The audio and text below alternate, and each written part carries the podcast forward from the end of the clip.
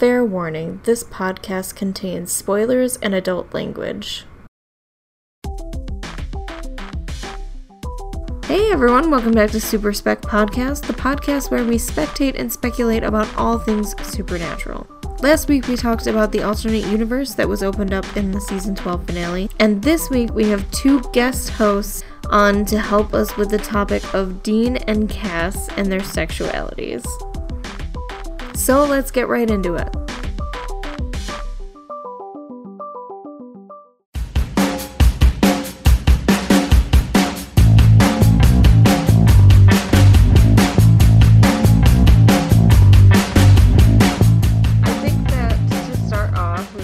Introduce our special guest hosts and their names, their usernames anyway, are Mittens Morgul and Liz Bob. No, I just keep saying Liz Bob. Elizabeth Roberta Jones. Yeah, that's literally just because Liz Bob was already taken, and I hate that person to like my dying days. How dare they? I was really mad when I found out my first name was taken as a URL. I was like, how dare you? Like, it was like a real Slim Shady moment. Yeah. I'm the real Slim Shady. Well, my middle name is like really like, my middle name is Elvira, and so you got like those Queens of Darkness people, and you got those my grandma's name was Elvira. Well, yeah, so...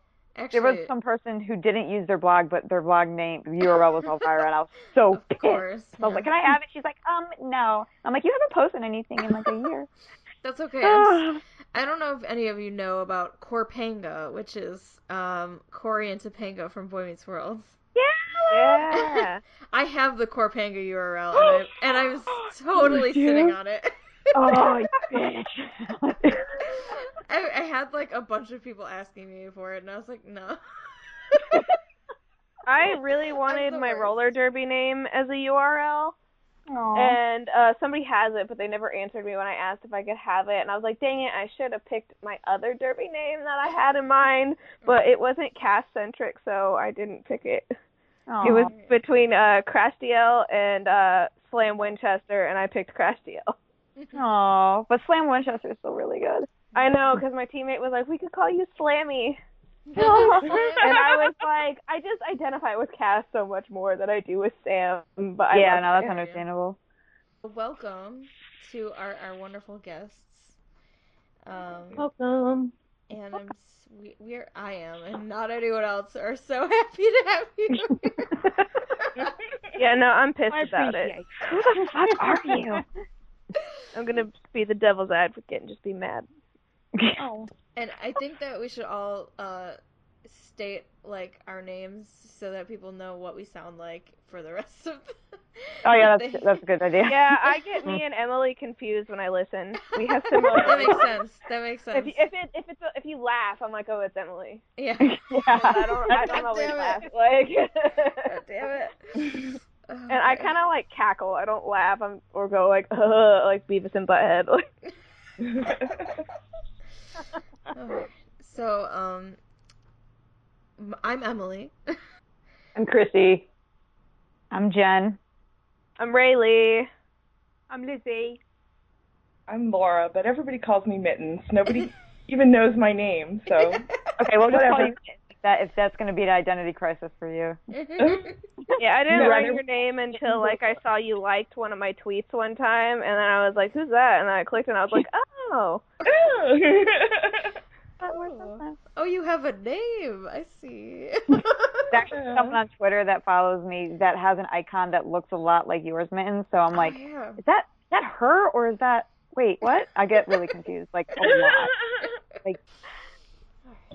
Well, this episode is going to be all about Dean and Cass, those lovely, lovely people on the show Supernatural. Yeah, yes. Life-ruining assholes. Yes, it's accurate.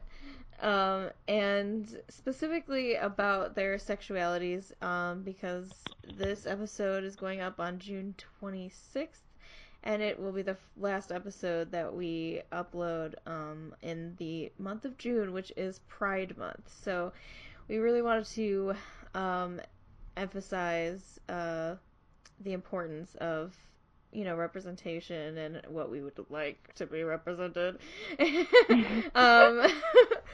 the show, and specifically about Dean and Cass. So. Good explanation. Thanks. Yeah. So we have a lot of questions, and there's a lot of similar themes in them. Specifically, you know, about Dean being bisexual and yeah, and blame you there, right? And mostly like, how do you want Destiel to be canon and all that? And listen, anyway, really, yeah. Anyway is good. So I guess we should start off with the questions.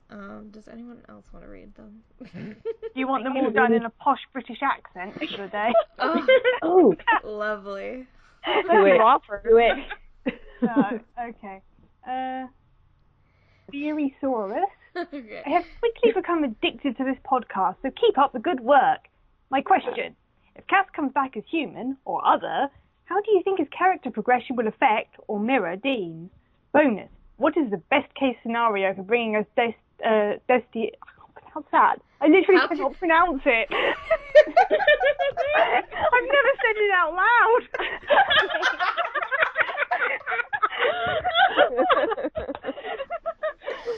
Destiel? Yes. Yeah. That's such a weird word.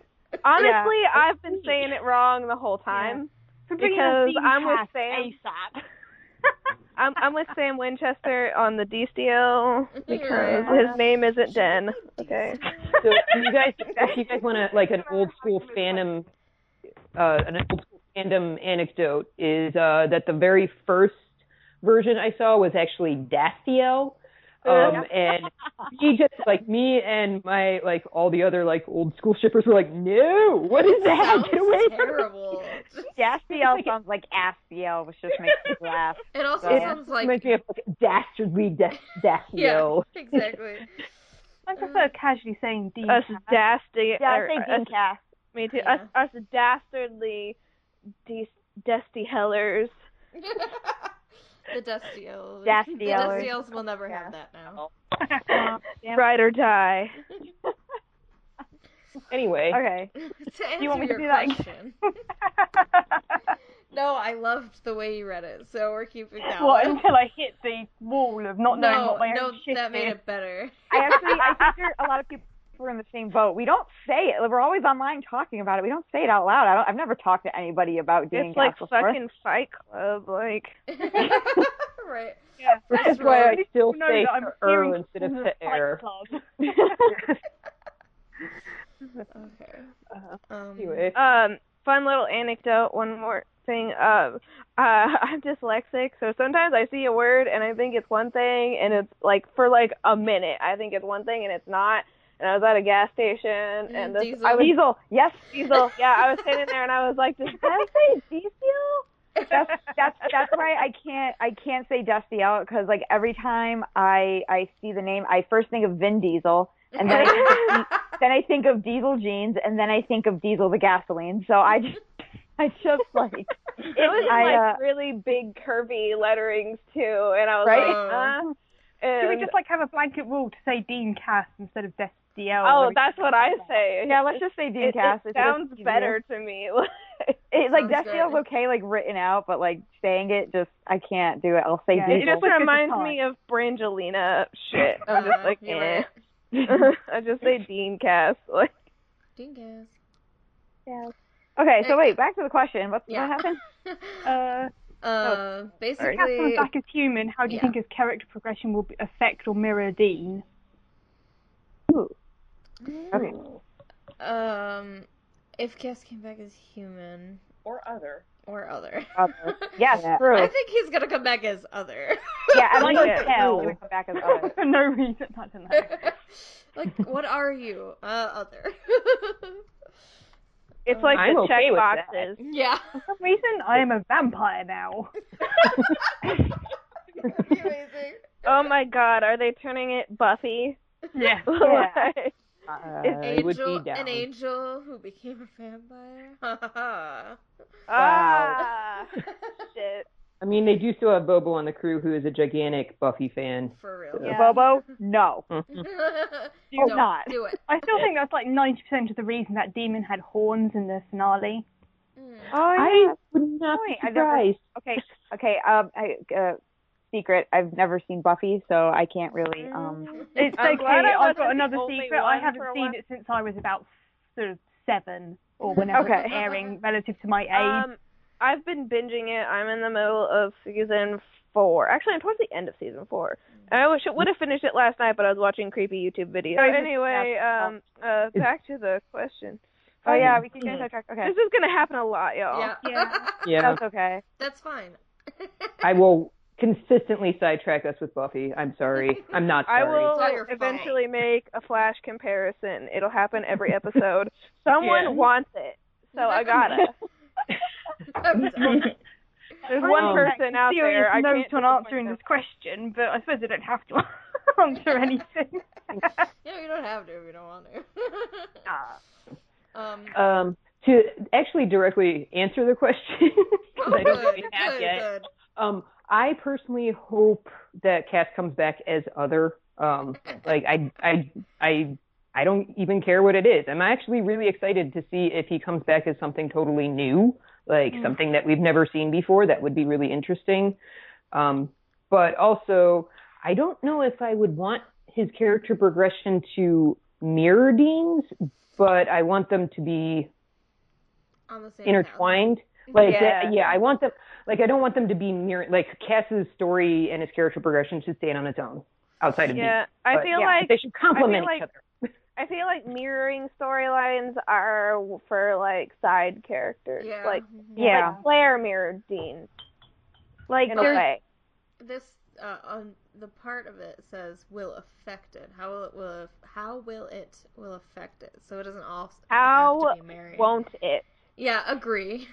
like what has Cass been doing this whole time other than affecting Dean Winchester? I know, right? Like, yeah. He came in for effect. Yeah.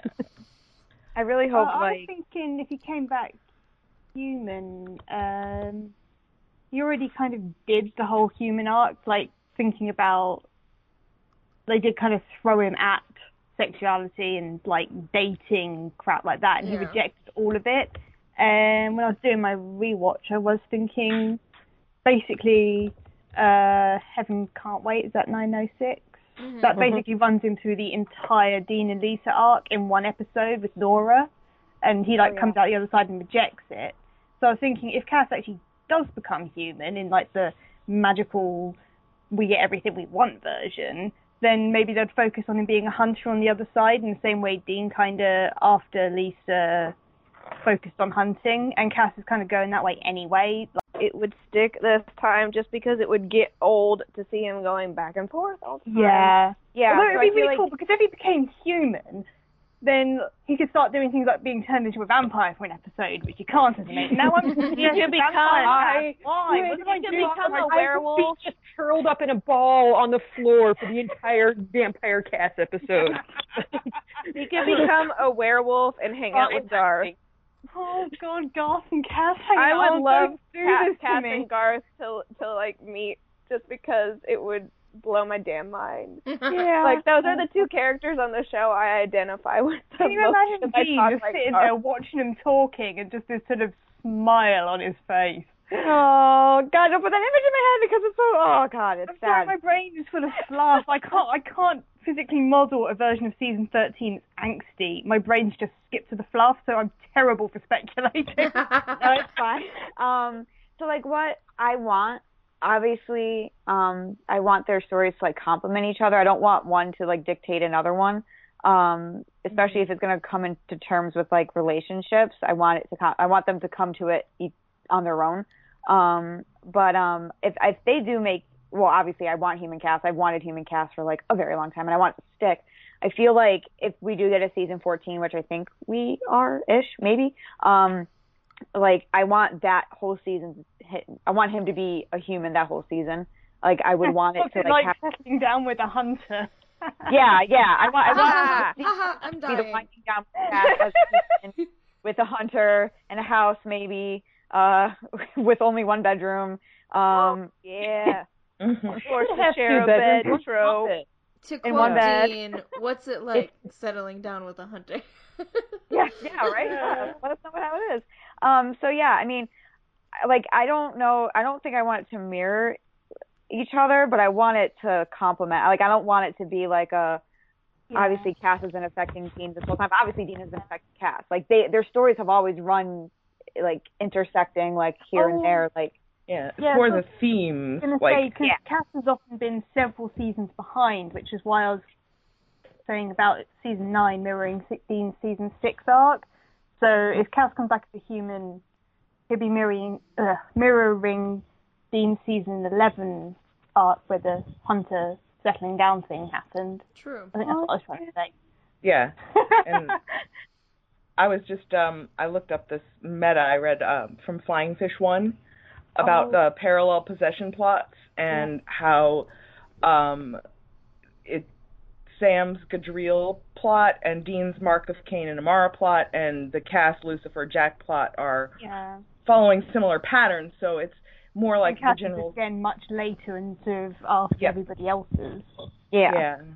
I always feel like Cass is sort of like the last one to get on the same page as everyone, and that's kind of really ironic with his personality as well.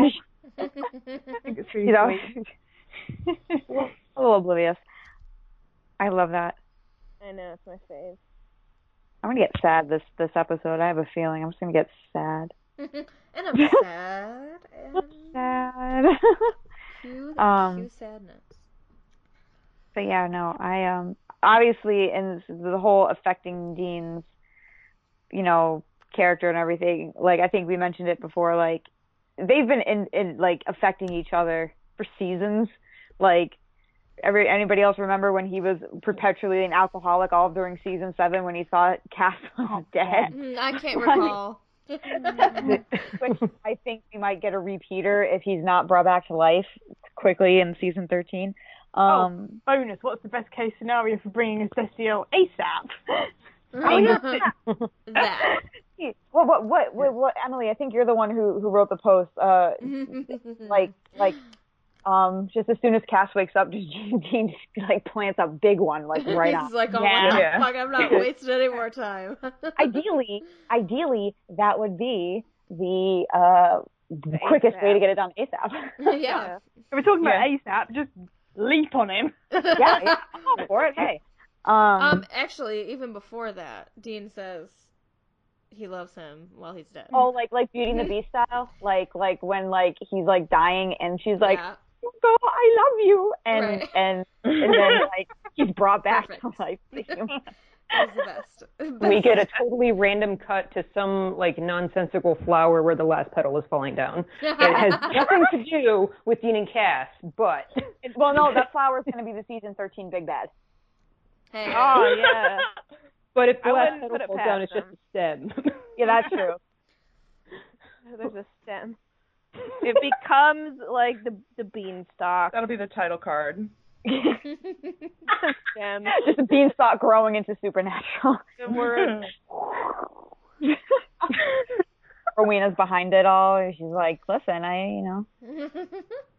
Oh my God. What? Yeah. It's Jack and the Beanstalk. Oh, no. Well, you're right. Terrible. We take it all back. That was, like, the perfect pause for that, too. Right, like, oh, my God, so much suspense. Jack I was waiting. I was like, what? What happened? I don't get things right away, okay? I'm sorry. No, it was great. I didn't make that connection either. It's like I was just like, oh, it's a stem. It'll grow, so it can be the big bad. Jack and the Beanstalk. But like seriously, I feel like I don't know. Like obviously, I would love for. I mean, I don't want Cass to be dead, but if he's gonna be dead, we might as well use it for something, right? So it's like I would want that death to like trigger, like the last wall to be broken in Dean's brain, and all of a sudden he's like, "Why am I feeling like this? Like I've seen people die before, but I'm really upset about this." Not only that, he's seen Cass die before. He's seen almost every single one of Cass's deaths, like all of them but one. Yeah, but he's never had to deal with a Cass dead body. Yeah, that's, like his brain that it's actually like exploding. And he's never because he would have to be like, what's different about this one? Right. You know? Yeah.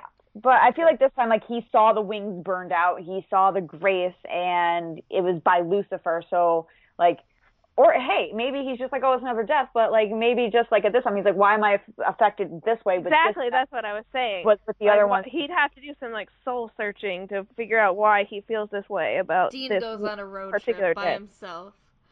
And he doesn't come home for a few days.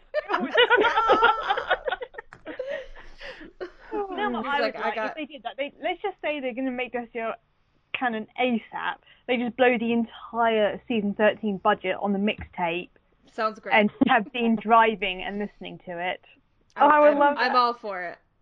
I'm all for it. I mean, they got all 13 songs from the mixtape in one episode. The tape ball is just going to stay the tape ball. The tape ball will become a character. I just want to also say, I think that Dab does a very good British accent. What? Oh, yeah. Because Misha's listening. Dab's on the show this week. Is this your conspiracy theory that I'm Dab? Yes. Yes. And apparently I'm Vicky. Dab, please. Wait. Hang on, can we just, like, have a truce and stop pretending to be bloggers and just admit which people we are? Nope, I don't do truces. Anyways. I just wanted to say that. I want to throw out one thing about the best case scenario for bringing Destiel, Dean Cass, whatever your preferred word is, to do it ASAP. I'm not a big fan of necessarily doing it ASAP because the farther away from the end of the show that it happens, the more likely it is that the show will not end happy. Oh, God. Yeah. Like if they did it like episode 1 of season 13, that means whenever they do end the show, Cass is probably going to be dead for real. And I don't want that to happen. So, the closer that it happens to the end of the show, the better I will feel. I would be okay if feelings on both sides, well, obviously, I feel like we've gotten it already, like, multiple times on Cass's side, but if we see it, but just not together, just separately. Right. Yeah, I'm not sort of miscommunication, like, but we actually know it's romantic. Like mutual unrequited in a way. Like they think it's unrequited. But like play up the whole will they won't they scenario with them. They could do that. Like they just have to make it a little bit more textual. But just make me really thirsty. I'm okay with it. I brought water. I'm okay with waiting.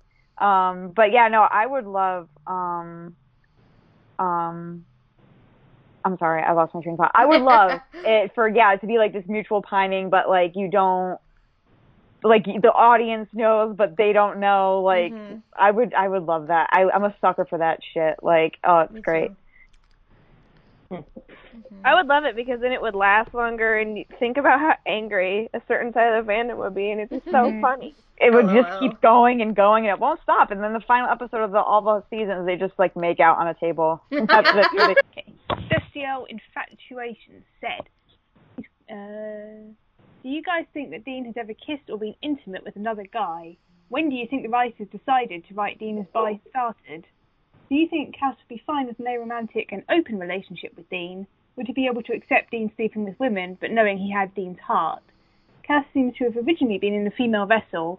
Since he has been with women since then, would it be fair to interpret him as being a lesbian?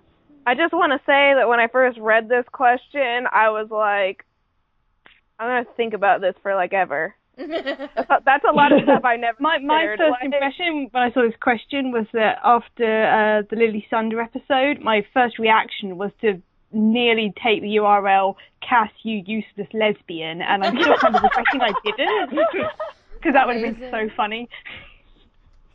Well, how about we just do this like question by question? Yeah. That's all I have brain capacity for right now. Yeah. One at a time. So the first one is, do you guys think that Dean has ever kissed or been intimate with another guy? Yes. Crowley? Ooh, yeah. Oh, yeah. I am of that, of persuasion that, yes, something happened with them. And I'm all for that, to be quite honest with you. But, like, before that, like, let's, like, say, what? Yeah. Pre-season one, even. I mean, it feels like maybe he has. I mean, obviously, I don't feel like we have too much canon evidence of that, but it's like, I don't know, it's like a feeling. We don't have anything saying, no. Yeah, others. I mean, if they were going to write it in, I would not be shocked. Right. Like, it'd be like, yeah, well, I mean, I feel like people have gone on rewatches of season one and like the earlier seasons before Cass ever showed up, and we're like, yeah, see, okay, so really, and this kind of goes into another question that they asked, like, he's been written as bi since like day one. Oh, yeah. Know? Actually, on my blog for the longest time, I had a GIF of him being like thrown up against the cop car, and he's like. Yeah. Like, so happy about it. Yeah. Like being bent over a car by a dude, like a guy in a uniform, which I think he has like, also a kink for. So it's I mean, he's named after a bisexual person, so exactly. I feel like it's always. I will say that this also kind of goes into the next question, which is when the writer started it. I do think that it was from day one, but back in, I mean. The show's been on long enough that I can actually say back in those days, because the world is kind of different now. The shows would consistently play with queer subtext. Like Buffy has always done it. They do it with Xander all the time. Yeah. They do it with but the shows have always too. Yeah, they really with Faith. They also did it with like Xander and Spike and Xander and Angel, So they did it on purpose, but I think it was very much treated as a joke. I agree that they weren't taking it seriously. Some writers I think might have done it more on purpose, or maybe that's just like the style that they saw. What other shows that have done the same thing, and they took that as like inspiration or whatever. However, there was actual. Serious meta about Dean's sexuality before Cass. There wasn't very much of it, but this does predate Cass, and I say this as someone who actually watched the show before Cass came on. I also thought he was bi before that. Yeah, so. There were two situations where I remember there being meta about Dean's sexuality in the pre-Cast days. One was after the episode Playthings, which was the first time where I sat up and was like, wow, this, I don't think Dean's straight. I was doing that.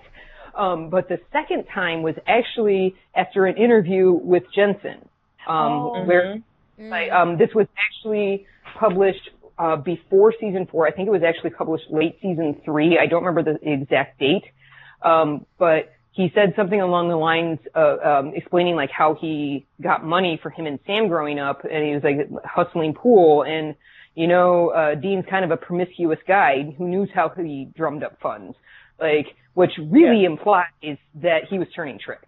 And that like set off a huge discussion on this is the actor's interpretation of Dean, so which we don't take seriously, and other times we do take seriously, but that was a really interesting interpretation from Jensen in the very early days of the show. And so those are the two situations where people did talk about it before Cass, so his sexuality is not necessarily tied to Cass. It made it way more abundant and obvious. Right. Yeah. Agree. There's always, like, in the back of my mind, I keep thinking of, like, I want the show to do is like a flashback episode where, we see Dean, younger Dean, developing a crush on a guy, and like we see that because Dean runs into this guy later on, like for a case or something, and he's like, "Oh, we went to school together, blah blah blah," and it's like this thing where they fooled around together or whatever, but Sam doesn't know and all this stuff.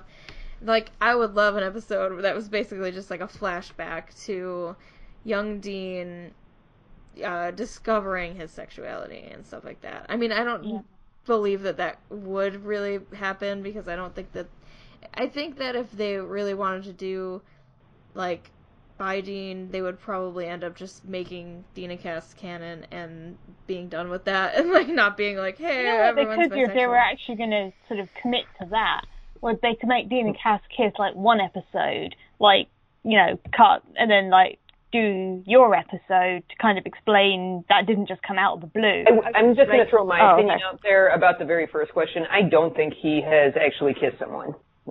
Like, I legit don't think he has. I could explain why, but it would probably take me like 45 minutes. So. Quite quickly. I was watching 2-5, the one with Andy, and I was just laughing because Edlund loves like the cute stoner guys that Dean really goes for. And then I remembered Aaron, and his reaction is just so surprised that I was thinking, when I was watching the season 2 episode, I was like, oh yeah, haha, there's loads of room. You could have said that Dean probably was hooking up with guys like this, like getting high with them, having some fun. But then the reaction to Aaron is just so genuinely like, holy crap, that it kind of resets it in a way to me. That, I think, is like my favorite episode. Real though. Like, if there was any doubt, just watch that episode. I honestly don't understand how it's not canon after that. I mean, it's in the director's commentary. Like, right?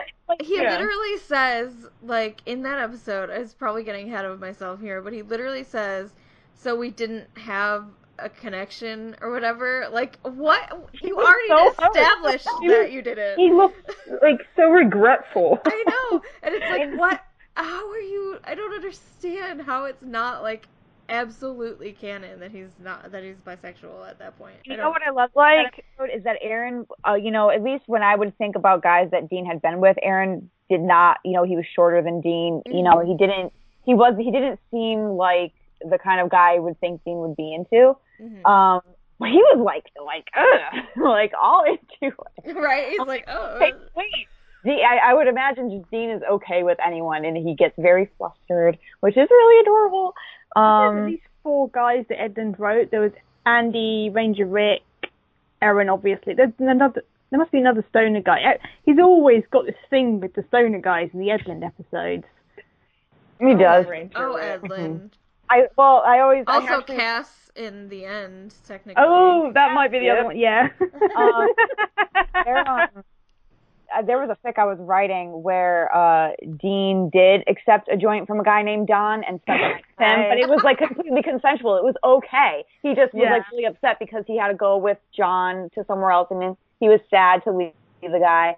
But I was like, yeah, why not? Like, they didn't get completely shit faced, but I was like, I didn't take that as like a bad thing at first when I heard that. So I was like, I'm just gonna make this. But yeah, no, I can see like what Chrissy said though. I can see the argument to saying like, no, he hasn't been. And for a while I was like that too. But I think I'm just so thirsty. I threw everything out. So I just call this episode Super Thirsty. Yeah, Super Thirsty. Probably. Super thirsty. I just wonder what he did for that hour that he was in the men's room in the Benders. Oh, right. Yeah. I didn't notice that until someone brought it up. I was like, what? Oh my god! Yeah. I recently watched it and I kind of disappointed myself. He was taking a really long shit. Oh yeah, yeah. Well, I don't know what there. In that. I mean, crappy beer, man. You know, I've been there. I also want to know what he did in that car with Cass for a whole entire day, between that school and dropping Cass off at that lady's house. Right. That was it, right? Like they were like. It was daytime, and then it was nighttime. And then it was nighttime, and then it was daytime again. Yeah. Exactly, right? It's like, what? It was night, and now it's day. Nobody ever talks about this. And now it's day. Yeah. We've got a gift for that. In the season 8 finale, you know how it takes 8 hours to do the demon cure? Cass takes Dean at the beginning before Sam's done any of it, and we join him right at the end when Cass takes Dean back. Sam's almost finished it. Yeah, so it was like a whole 8 hours of them hanging out at a bar together. Yeah. And we've seen like 10 minutes of that total, maybe. Right. You know, like, when they're done with the show, I really wish that they would just, like, refilm some of these things and just give us, like, a couple of extra hours of footage that we completely lost, because that would answer so many questions. I don't need everything. I don't need everything answered, but, you know, some things. I want to see what happens. Yeah. Every fan fiction gap is literally just Dean and Cass making out, and we never knew. We never knew. Oh, no, they don't play it that way. Oh, yeah, I forgot. They don't play it that way. We're good. Yeah, right? Exactly. So let's go on to the second one.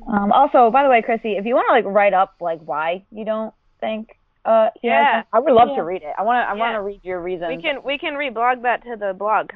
Yeah. I will see if I have time. Or put pressure on you. Peer pressure. Get it done. She's a very busy person. You've got him. It can be post episode. Yeah, like you can after. Okay. If you want. Oh, but, yeah. I will. Oh, I will make an attempt. Yeah, I would love to read it. Whenever you get a chance to do it, I would love to read it. I have like 17,000 things I want to write. No, I have 17,001. So. There we go. A lucky number.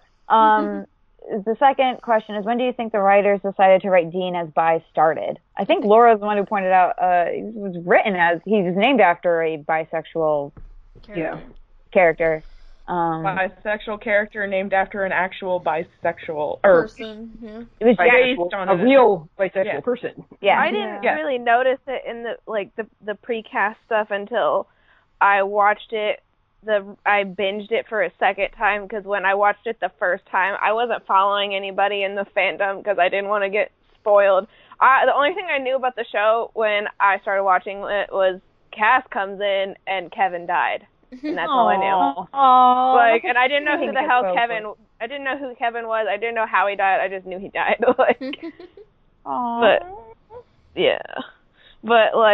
I didn't really notice it, because when we were watching. Me and my best friend were watching it together, and we were loving it, and we were like, I can't wait to see him be gay, and little did we know. Like, me about everything. Yeah. I know. Like, I didn't really start seeing I wasn't really looking for subtextual things the first time I watched it, because I was trying to, like, take in everything I was seeing. Yeah, I was the same way. Like, I knew it was a thing, and I knew people shipped it, because I had a lot of people who jumped to Supernatural on my blog. And, like, obviously I knew it was in the back of my head. Me too. We do actually have a question further down about which episode started to ship it. Oh, okay. All right. Well, I won't answer that. Okay. I want to just throw this out, that if I kind of have the same opinion now, not so much now, because we have gotten, like, pretty significant subtext from literally every single writer who's currently on staff, including Buck Fleming. Yeah, but I do think that over the years there probably was not a consensus between the writers. Like, the thing that we kind of overlook sometimes is that the writers are not one unit. I think there might have been a disagreement behind the scenes, because some of the writers made it really, really, really obvious, and others not so much. Like, there's some writers that just, there was no subtext in it whatsoever. So, yeah. Dab was one of, like, I remember I made a huge, like, collection of what episodes Dab wrote that had, like, by Dean and Dean Cass stuff in it. And I was like, Dab, I can't believe you are this way. Anyway.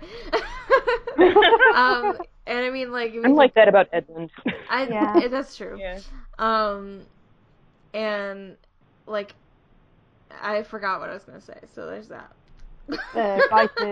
Speaking of Dab and Edlund, I've just... The more I've rewatched Dab's episodes, and especially Season 12, it's just, like, there's so many callbacks to Edlund episodes. It's like Dab...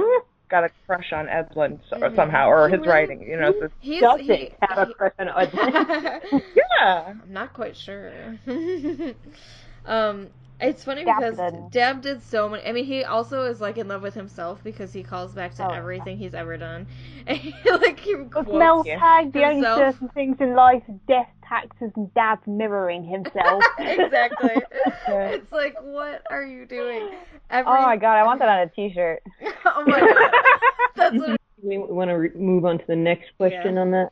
Do you think Cass would be fine with an aromantic and open relationship with Dean?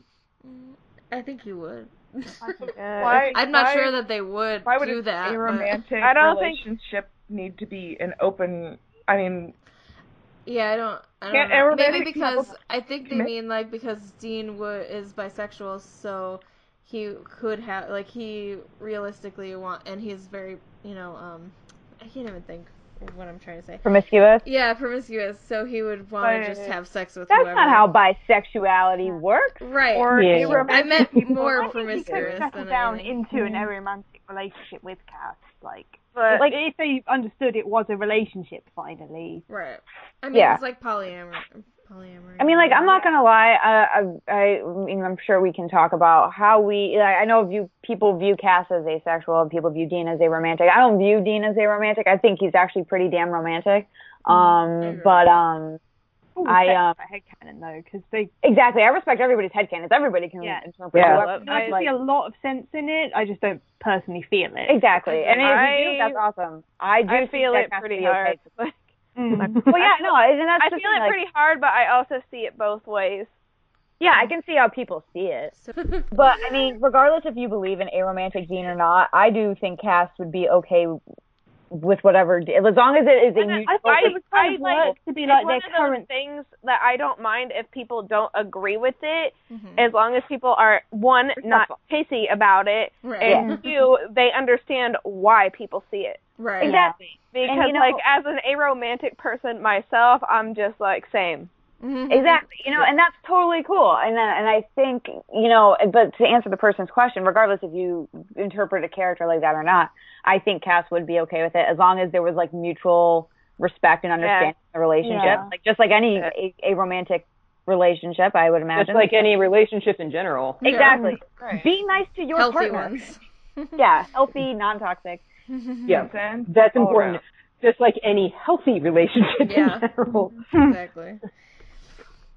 But I mean, Dean has even said, he's expressed his frustration, like even two seasons ago, with just always the adios. So I think he would. I really don't think he's feeling that promiscuity anymore, and he's just doing it for like. If it was like contact. Younger Dean, I would. It's like a release for him.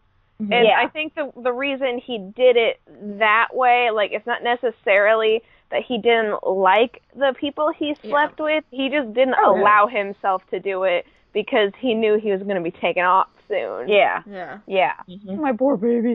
Sorry, I love Dean. But yeah, no, I mean, regardless how you interpret a character, I feel like, if they made Dean like that. I don't know if they would explicitly say that because I don't even know if anybody knows what that is other than the outside. They don't. Exactly. They don't. I have explained it to people. It's a fucking trip.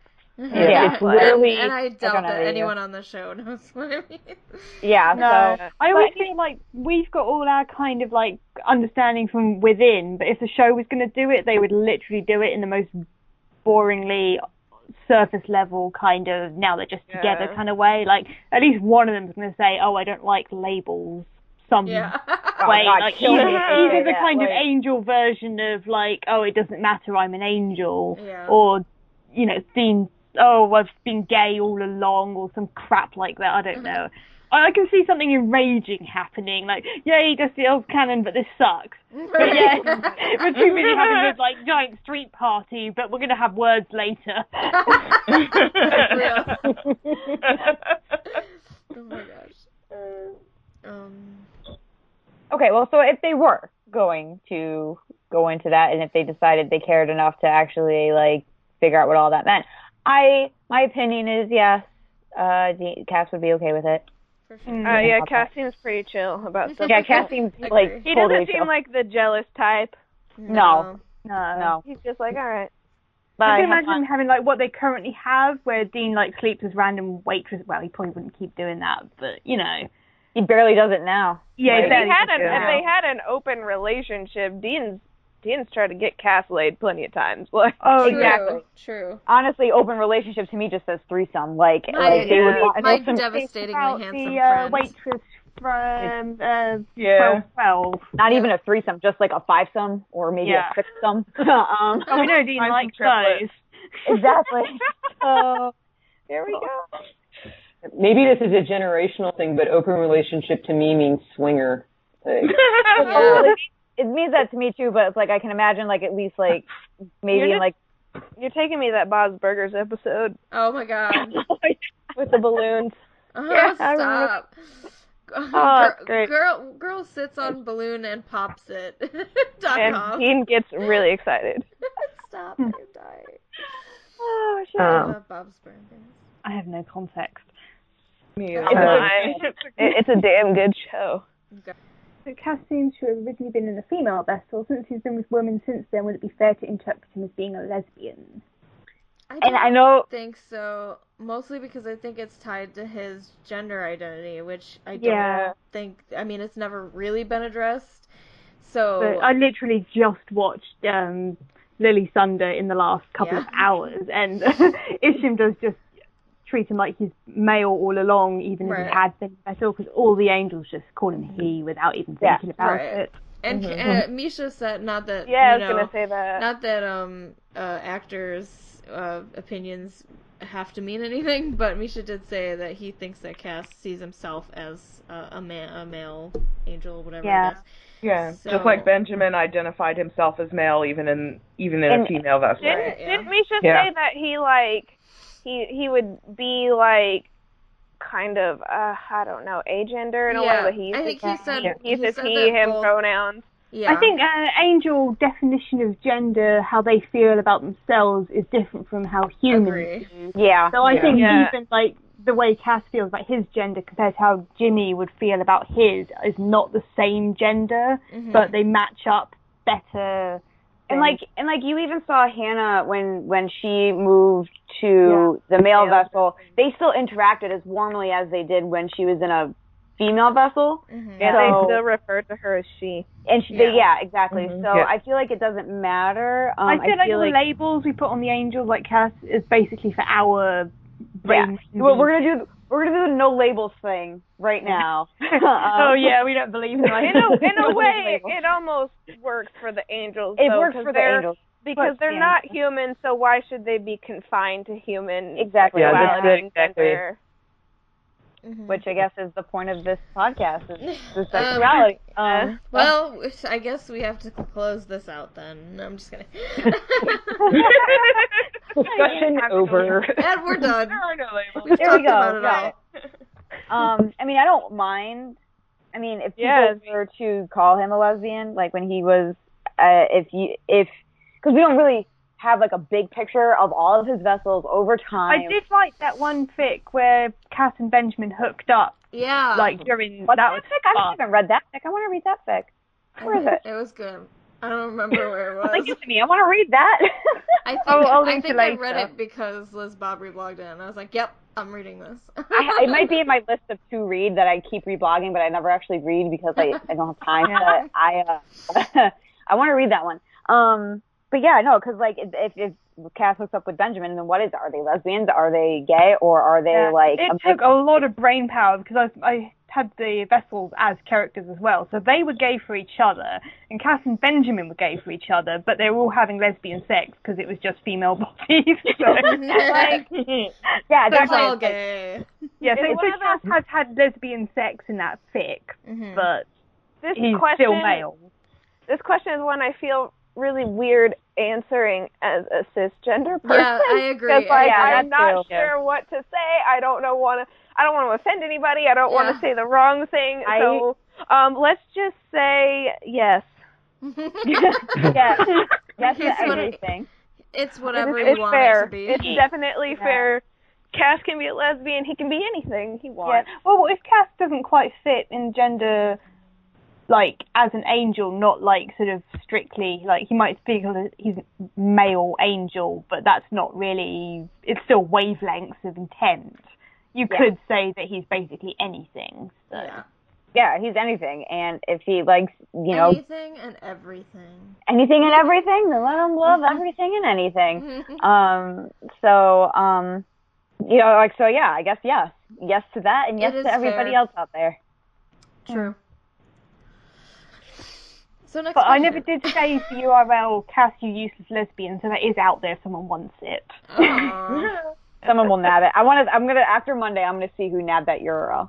Yeah. You gotta put your name on there. We want to know. It's gonna be me. I'm gonna hoard that one and the Corpanga URL. Oh, damn it! That's too much power. Oh, the next question is like almost exactly what we were just talking about. Destiel Bias said, "So I believe there is very strong canon evidence to suggest that Dean is bi, but I'm less certain of Cass's sexuality since he is a supernatural being. Thus, different rules might apply, and we've seen so little of his romantic or sexual preferences in canon. I think he's either pansexual and totally indifferent to gender identity, or demi-ace but not aromantic, since I believe he's in love with Dean. What are your thoughts?" But there you go. I don't know what demi-ace means. I'm gonna be clear. Okay, I'm gonna be honest. I don't know everything.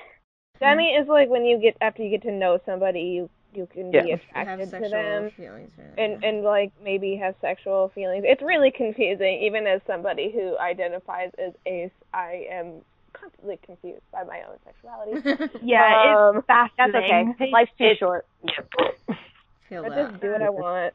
I can do what I want. I can leave my friends behind. And that's what I think Cass does. And he also sometimes leaves his friends behind. Yeah, exactly. I'm going to make that video. There we go. I know this is not about Cass, but about Chuck. When Chuck came out and said he's dated some men and dated some women, Mr. Mittens and I, people may know that I'm just waiting for him to see it all. I'll probably just call him Tim, because calling him Mr. Mittens out loud just sounds silly. Okay, this is not her cat, this is her husband. Yes! We were having a discussion about it one night, and it's like, yeah, well, we know God's bisexual, and he said, well, wouldn't he be pansexual? And I'm like, okay. And he's like, yeah, because he doesn't really have a gender identity as a human being, because he's, you know, this all-powerful God in a man suit kind of basically thing. So that's kind of how I've been thinking about Cass as well. Like, he doesn't identify really as a, I don't know, anything. Like, he identifies, I think, like as a human male. Like, if he is on Earth, then that is what he is, even if his vessel doesn't show for it. But like, for the most part, like, and then, you know, people obviously people have identified Cass as so many things. So it's not like, but it's like, I'm also, since I don't know a lot of different definition terms, I also like identify as bisexual. I still don't know the difference between bi and pan. I know it's out there. I know someone will explain it to me. But yeah, I mean, like, it's a long story short, I feel like Cass would be attracted to anyone. I mean, he's shown in like oh my god, my brain, hello, wake up.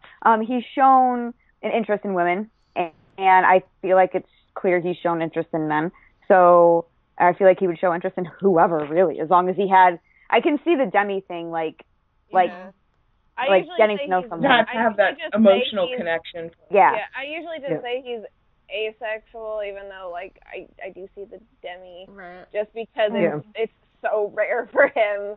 Like, it's not like Dean can just hook up with someone. I don't feel like Cass, like I feel like, and I know I'm gonna. Dean just like looks up and is like nice, and then like Cass, all of his like interactions, especially with women, and I'm not gonna get into dangerous territory here, but like he had at least some sort of like connection with them, at least got to know them a little bit before he jumped in the saddle. Yeah. And that's a different discussion, but you know, he had a relationship with Meg, and he had a relationship with his boss that he really liked, or maybe sort of liked. Maybe he was told to like. I don't know, but you know, like he clearly cared about his boss at some length. And he did express interest in actually going on a date with her. Right. Exactly. So like, yes, he got the wrong impression, but he still he expressed what he thought was mutual interest. And again, you don't know how much was Metatron influence, like, go on dates, find a wife, but still, like, he still expressed interest. I don't think he would have if he did not care. So I feel like, to answer the same question as we did the last one, yes. Yes to everything. Regarding Kaz. I think what comes with Kaz, any interpretation is pretty valid as long as he's not straight. I think Destiel and Fire has actually worded pretty well what my exact feeling of it is that I'm less certain of what his sexuality is just because we have seen so little.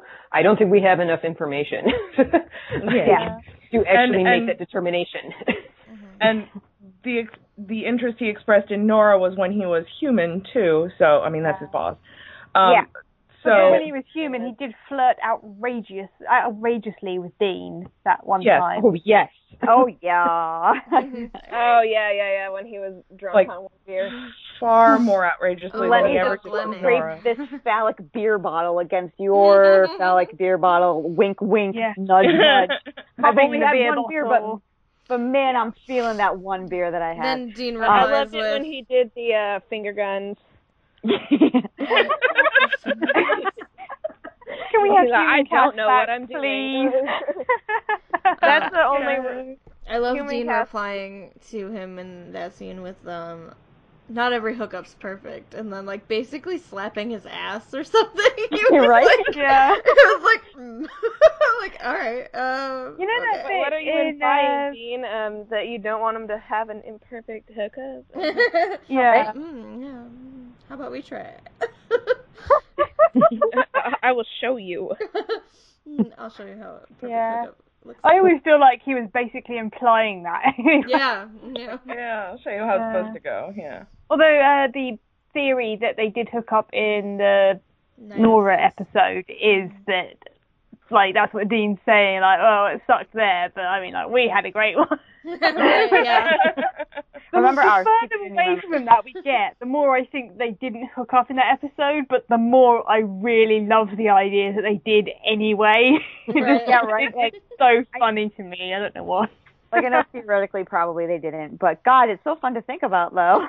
I will read every single fanfiction Gap fanfic for that. They have never said that he didn't. So exactly. It's perfectly valid. Yeah. Exactly. There we go. So, but until I hear Dean Winchester say, I never fucked Cass, as far as I'm concerned, he's fucked Cass. Or Cass fucked him. I don't care which way. They fucked. It makes the episode a little bit more enjoyable and less sad. True. Well, it's actually a really depressing episode. They were all really depressing. I really love that episode, though. Way to make an entrance, Bobo. When I'm filling in my own little headcanon fanfic gap, it's really, really angsty because the rest of the episode's really angsty, and that's why I will fully read all of the fic that fill in that fanfic gap, but I still fill it in with angst. But I'm also angsty. How dare you. Bobo knows how to make an entrance. That's all I gotta say. Thanks, Bobo. Let's read the other one. Since we just mentioned Bobo, doesn't mean we get to tag him in our tweet. I don't know. You mentioned Bobo a few times. No, I'm still feuding with him. He made me cry. I'm not talking to him. I want to make him cry. Let's hold his arm behind his back and you punch him. Drawing goo, or is it drawing goo? Drawing goo. I like Drango. Yeah, Drango. Hi guys, just wanted to drop by and let you know I love your podcast. Thank you. It was very helpful for me as a media student and lets me see it through a more critical perspective. Your episodes and jokes always make me smile and I've been listening every morning over a cup of tea. You're part of my routine now. Laughy, smiley face. Just now I spent an hour listening to whilst I doodled. Thanks for the great podcast. You're all awesome. From Drawing Goo. Okay, so I guess it's nice to have compliments on the air. I always need an ego boost. Right. Okay, next question for Making It Up As We Go. Two questions. What is the ideal way Destiel could go canon for you, and what is the way you think it would most likely go if Supernatural decides to go through with it? There's a big divide there, probably. Oh, this is from Making It Up As We Go. Okay. Sorry. I like different name. I get confused. Okay. I just want. I'm reading ahead the things before I read them. So the next question from anonymous also says, "How would you write Destiel becoming canon scene?" I Can I just throw this out there before we even get too far into it? Is how do we define canon? Right.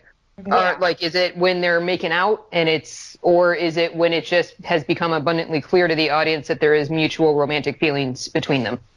To me, that's canon. When there's mutual pining, like when they both know it. Yeah. I think when we start getting the articles from generic media outlets, like what the heck is happening, they appear to be doing some sort of romance thing. Like that's a good measure for canon if they haven't actually kissed or said I love you yet. When RCL freaks out, that's when it's going to be canon. Oh, RCL. Oh, God, just Glee days. Okay. I just get flashbacks. But yeah, no, I mean, to me, canon is when they both recognize their feelings. They don't have to, like fuck on a table. Like, yeah, they're not gonna fuck on screen because it is the CW, right. And neither of them are porn stars. But yeah, no, like in a, just a general, like I don't know. Are you sure? Yeah. I don't really pretty sure. Yeah. Are you sure though? I don't need to see a physical like manifestation of the relationship. I'm like totally cool with like them just accepting like, oh damn, I got feelings for them. Like to me, that's canon. The feelings. I got the feelings. God damn it, they won't leave me alone. No wait, what was that Crowley gif of feelings? Right. But, to be honest, I don't think about it very often, like on a canon scale, just because I like to have a realist perspective of it. I don't want to get my hopes up too high. Like I have some hopes.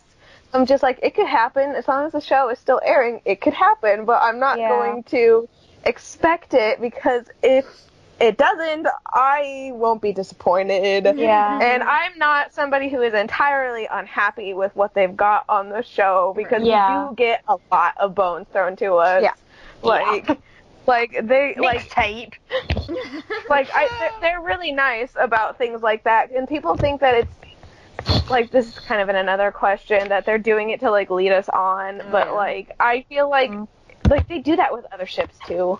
Like, Dean and Joe, there was a lot of bones thrown there. I think it's more harmful to do it with Dean and Cass, but regardless, I think, when I think about it, I'm like, I obviously want them to go canon, and I think that if they did, I would want them to go, like, really go for it in terms of, like, I really would like to see, like, a kiss. Because anything short of a kiss, people will still deny it. And that's the only thing that really pisses me off. And it's the problem of the people who are looking at two men who are in love with each other and just ignore the fact that they're actually in love with each other. Like, I would say, but, like, at the same time, it's, like, the people who wouldn't accept it are the same people who would never accept it, even if, like, they were literally boning on screen and they wouldn't accept it. Like, so, but it's, like, there's also the middle ground people of, like, just heteronormative people that really would not even realize. I mean, I feel like I don't know, like, I have a few friends who watch it, like, normally, and I feel like some of them can see it, but it's like, I feel like if Dean is sitting down with Sam at a table saying, man, I really have these, like, romantic, like, not obviously this is really bad, shitty writing, hopefully this stuff happens, it's like, I really have romantic, man, I really have some really romantic feelings. For Cass, I could hear Dean saying it that way, exactly. Right? But like I could see that happening and people being like, okay, I would feel like they need to explain it a little more so people could follow along. But I feel like I can't just base physical intimacy to be canon just to like prove to people that it happened, because if it comes out of the characters' mouths like I love such and such, I take them at their word. Right. Yeah, like, the thing is that Cass literally already said that. And and there was this endless debate over the linguistics of it. And the very ambiguous. Yeah. And we needed unambiguous. Two different readings to make.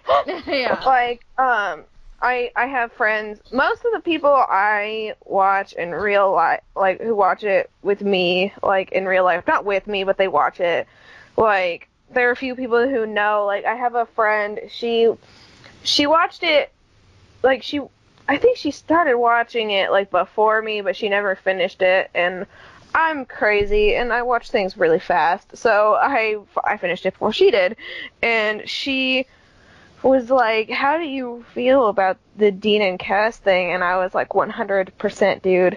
Like, I feel 100%. Like, but she wasn't, like, I could see where she came with this, because, like, it was one of those things where I was aware of it, but I didn't really start seeing it until later on, because I was like, oh, I don't know about this, like, until, like, season 8, and then I watched season 4, 5, and 6, 7, I was like, because when she got to season 8, she worked at Hot Topic, and I actually went to high school with her, and she looked really different at Hot Topic, and I went there, and I was like, dude, I went to high school with you, but, well, by the way, those are words you never want to hear from someone's mouth. I went to high school with you. I don't want to ever hear that. There's only, like, a few people, like, I'm kind of cool with high school wise, but they're, like, she's one of them. But I came into Hot Topic one day because I spent a lot of time there, and she was like, dude, I see it, and I was like, the clouds are parting, and so I the sun is coming through. Like, I think that's a thing. So it's like, I feel like for the people who aren't into it as much as we are, they don't see it. Well, my friend who watches it with me, she kind of sees it, but she does think it's all a joke. Like, and so that's even after serious moments, like, later she'll just go back to joking, like it's not even a real thing. And about the only time she's ever accepted that I seem to have a point was after the Dean and Crowley thing, and she literally, after we watched the episode, went downstairs and was like raging at my mum, like, I can't believe Lizzie was right, there's actually subtext, like, just laying into my mum, like, how dare she. I mean, I guess it just it depends on the person, because, like, my brother watches Supernatural, and he's pretty casual about it, like, he's, I don't know how to explain it. Like, his opinions about things constantly drive me nuts. But he's an 18-year-old. But he's an 18-year-old boy who lives in Indiana. So let's just leave it at that. Yeah. He's a little more mature than most of them. He's kind of like a 40-year-old in an 18-year-old's body. Like, but he definitely doesn't see it. Like, if I were to mention it, he'd be like, huh? Like, but see, okay, I feel like there's like a way. He doesn't read into things like that.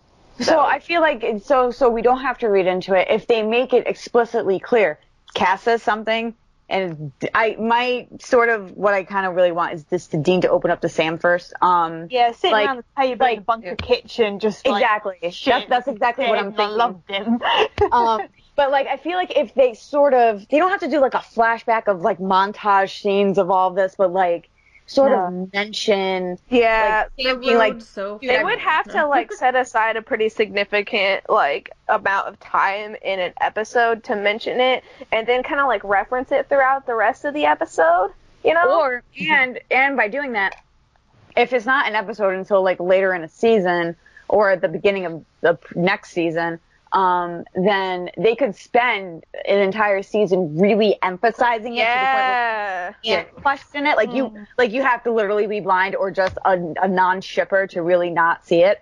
So I feel like there are ways they could totally make it work without it being explicit or without it being, not explicit, physically intimate.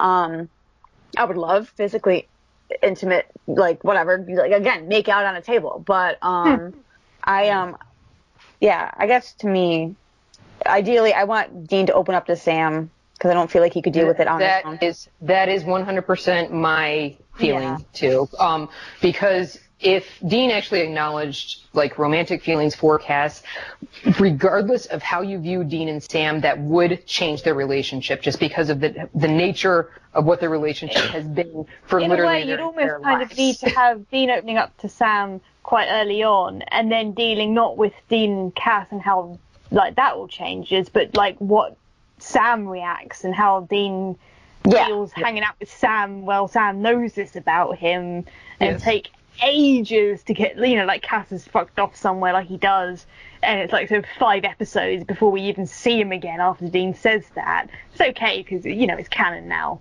But there's no Dean and Cass interaction to deal with it because we've got to see how Sam reacts first, because it's still Sam and Dean is the core of the show, no matter how close Cass I don't feel like it would change much of Dean and Cass's relationship. Like, it will change some things. Maybe Cass won't go away so much. Maybe, you know, Dean gets a little too protective and doesn't want Cass to go on hunts. Whatever. So that's fine. Like, I really want to see Sam's reaction because we kind of already got hints. Like, Sam was really joking about it during fan fiction.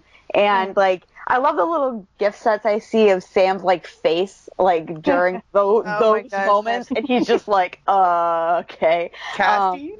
I'm pretty sure he obviously probably already knows before Dean knows. But so yeah, I would. My dream is that Sam would open up to Dean, because one, would be even better. Dean tells Sam, and then in the episode, like 5 episodes later, when Cass comes back from fucking around, it's a Sam and Cass episode, and Dean's not there. I love that. He's like, I don't know how to act right now. Yeah. Like, imagine like, he would just be standing there, and you just wouldn't know where to put his hand, and he'd be like moosing around the entire screen, like, oh my god. And Cass would just be standing there, like, like, what is? I think acting very strangely. More than usual, you're acting very strangely. And I think can I share like one of like all the billions of fan fictions that I've written in my head is the way that I have dreamed up for it to become undeniable to the audience is that it is totally from Sam's POV. Like, it becomes his point of view. Where we are, like, viewing this whole thing through his eyes, where, like, they're doing Dean and Cass are doing, like, the dancing around the issue. They know it's there, but neither of them are actually saying anything. But I've had this dream where, like, Cass is in the bunker and he is injured or something, and Mary's patching him up, but he's shirtless. And Cass is shirtless, and there's this thing of, like, I don't know, Sam sitting at the table and he sees Dean walk by, who very, very blatantly checks Cass out and then just runs smack into a wall, and that's the end of the episode. End credits. So the thump of Dean walking into a wall is the kind of bang that takes us into the credits. Yes, I love that. I mean, and I also like piggybacking off of that. Another one, like, because I like the Sam perspective too, is just like you see it, like it's sort of like the baby episode, but Sam's point of view instead of baby. And then like you see all these. The camera cannot not have Sam in it. Exactly. I do agree with that. Like, I want Sam.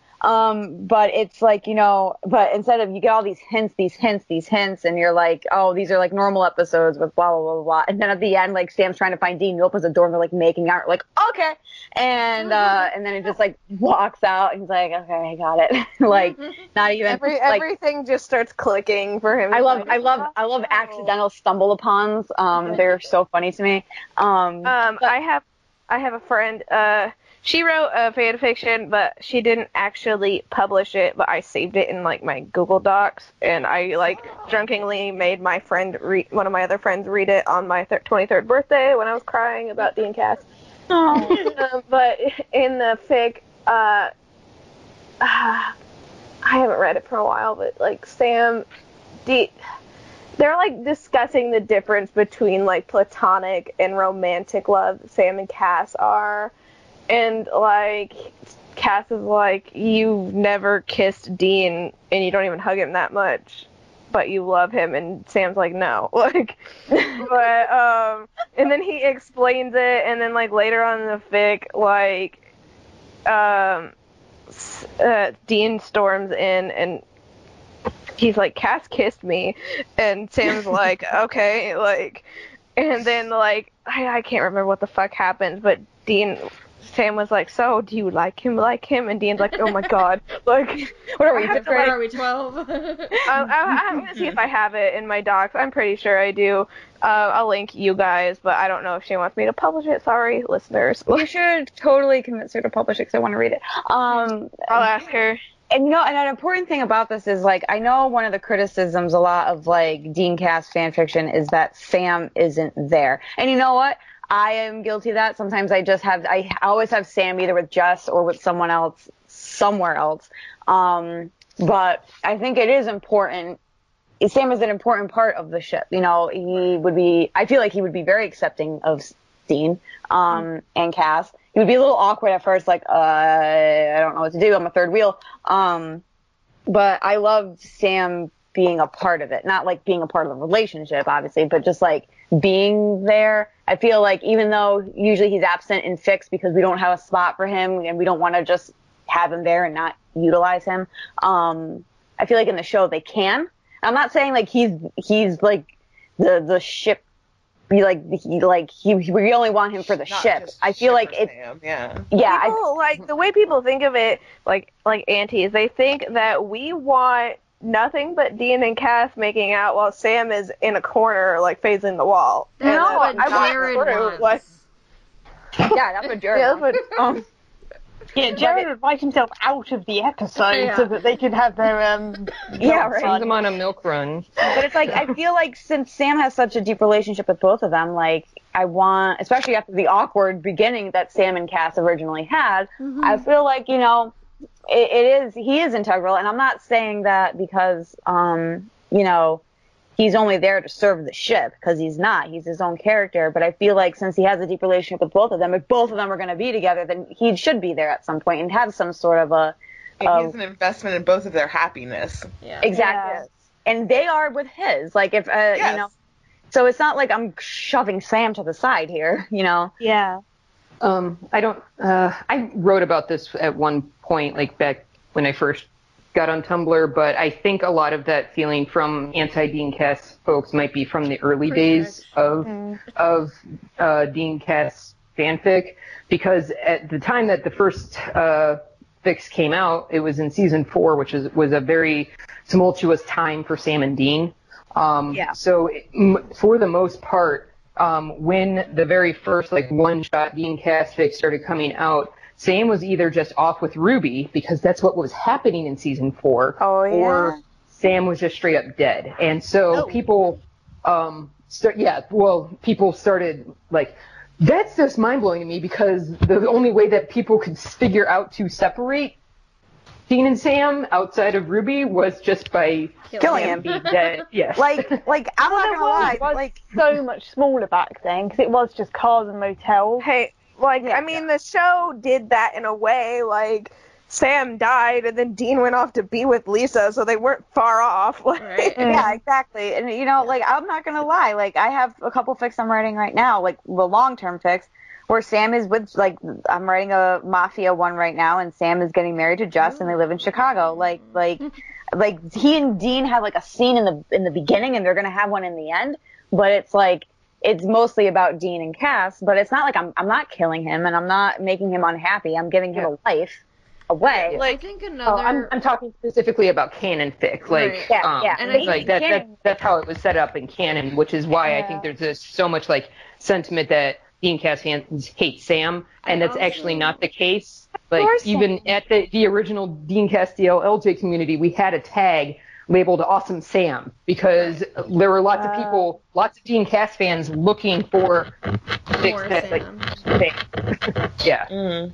I think another reason is projection, because a lot of the time when those same people who are screaming that Dean Cass fans hate Sam and whatever, they hate Cass. So yeah, they just want to kill him. And exactly. It's like, J2 spin-off. Just because you hate Cass doesn't mean we hate Sam. Like, that's not how this works. And I love Sam. I love Sam's relationship with all of them. Like, that scene where Cass was getting the grace out of him, Gedriel's grace, I was like, oh, my heart. Yeah. Like, right. Oh, my God. Like, especially considering how the relationship started. Like, it's just, it's great. I I love Sam. And I feel like he was a big part of the ship going canon. And I would still love him even if our ship went canon. Like, you know, it's like, yeah.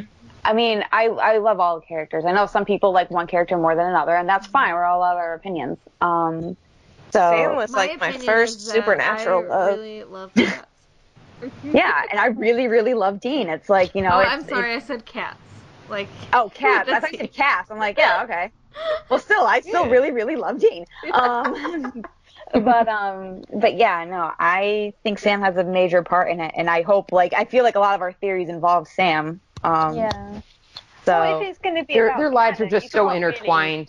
Really ignore Sam and actually sound like you know what you're talking about, because the show would give him something to do with it. Exactly. So I mean, like in like canon fic, I always have him like now I have him hunting with Mary, and I don't have Eileen dead, and I have him with Eileen. So it's like I don't kill him off, but sometimes I just want Dean and Cass to be alone. You know, it is what it is. What do you want from me? Sometimes Dean and Cass need to be alone, and Sam would gouge his own eyes out if he was in the room with them. So yeah, it gives Sam. I think Sam would want to go to the library at that point. Yes, it's true. Go. Yeah. Just to like re-clarify this, like the fix that I personally read back from the early days with a dead Sam, it wasn't ignored. Like it wasn't just glossed over. Like usually the reason that Dean and Cass were together is because Dean felt he had absolutely no one else, because Sam was gone. Usually these fics were just featuring a very, very heavily grieving Dean who was just a gigantic mess. Like it's not like comfort and like so it's it was just the fact that Sam was dead that people did not like, which I get. If he's your favorite, I wouldn't like that either. But if he's your favorite, I don't like that Dean. If he's your favorite and you don't ship the ship, why are you reading the fic? Like, you get what I'm saying? It's like, one that I still don't have an answer for. It's like, they think, I think the reason they think that, like, not, like, because if they aren't reading the fic, it's because there are, like, GIFs where it's just Dean and Cass and Sam is cut out, but they do that just so it is Dean and Cass, like, so stop following those blogs. Like, it's like they just want to be pissed off. Like, they don't care. Like, they want to be mad. Like, it's really weird. Like, because like they just have something inside them that's really angry, and they want a reason to justify it. So they're making this their reason. Like, they don't. Like, I don't think they actually give a fuck. I feel like if even if it just wasn't us six talking about it, if we asked a bunch of other Dean Cass fans, like, do you see Sam being there when the ship goes canon? And they'll say, yeah. Like, obviously, we want Sam. Yeah. You know? Should we move on to the next question? Yeah. Which episode first made you guys into Destiel shippers? 717. Maybe I should I go? Well, I'm the person. Yeah. The weird ass person who was actually watching when season 4 originally aired, and I was jokingly shipping it. Before the commercial break, where Cass just walked in and was like, we need to talk alone. I'm like, I am totally shipping this right now. And that was mostly tongue in cheek. And then after that, he said, you don't believe you deserve to be saved. And then I was actually shipping it. Mm-hmm. However, that was still somewhat tongue in cheek. Like, that was a ship I never saw, like, real super duper canon evidence for. So I will say that season 8, the moment where I sat up and I was like, this isn't a joke anymore. I think you've crossed the line here. That was actually when, what is the name of the episode? When Dean hides his porn from Cass. 810 porn trade. Exactly. Yes, that's it. Because like, it was, no, wait. Kelly Klein? Jenny Klein. Too many Klein. That episode was kind of bookended by him not hiding porn from Sam and him not hiding an interest in porn from Charlie. And it's just like, what is different here? Like the moment where he like just slams his laptop shut and said, "You saw nothing." Right. I'm like, what? What did you do? So, so that's my moment. So. I mean, like I think I mentioned before, and I think in the first episode I mentioned how I got into Supernatural between season 8 and season 9 that summer because Corey Monteith died from Glee and I couldn't watch Glee anymore. And Supernatural was already on my dash, so I already knew Dean and Cass were a ship. So like this is a few years after season 4 already aired, and so I went into it knowing it was a thing. And I was kind of like Rayleigh, the first time I watched it, I kind of like wasn't paying too much attention to it. I just knew it was happening. Like I kept asking my roommate when we were first watching it. I was like, when does Cass come? When does Cass come? But then we kind of stopped watching it because of class, so I wound up watching it by myself, and he finally came, and I was watching it, I was interested, but it was in the back of my mind, but I didn't focus on it. It wasn't a specific episode for me. I already knew it was a ship, and I already kind of knew I was going to ship it. But, like, some of my favorite Dean Cass episodes, obviously, all of them. I should have probably said that because I don't have a list in front of me. But you know, I have that list. Okay, then you can go do that list. I was kind of the same way. Like I knew it was a thing. Like Glee was my thing for a while too. Like I was super into Glee. I was the same story. It's kind of. I was Glee was like my one and only for a while. Now I watch a lot of shit. But I remember I was following like some Glee fan artist, and like I knew people shipped Dean and Cass, even though I did not know who Dean was. I didn't know who Sam was. I only knew who Cass was because of Misha Collins, because I knew who Misha Collins was. I didn't know who Jensen was. I didn't know who Jared was. I knew who Misha Collins was.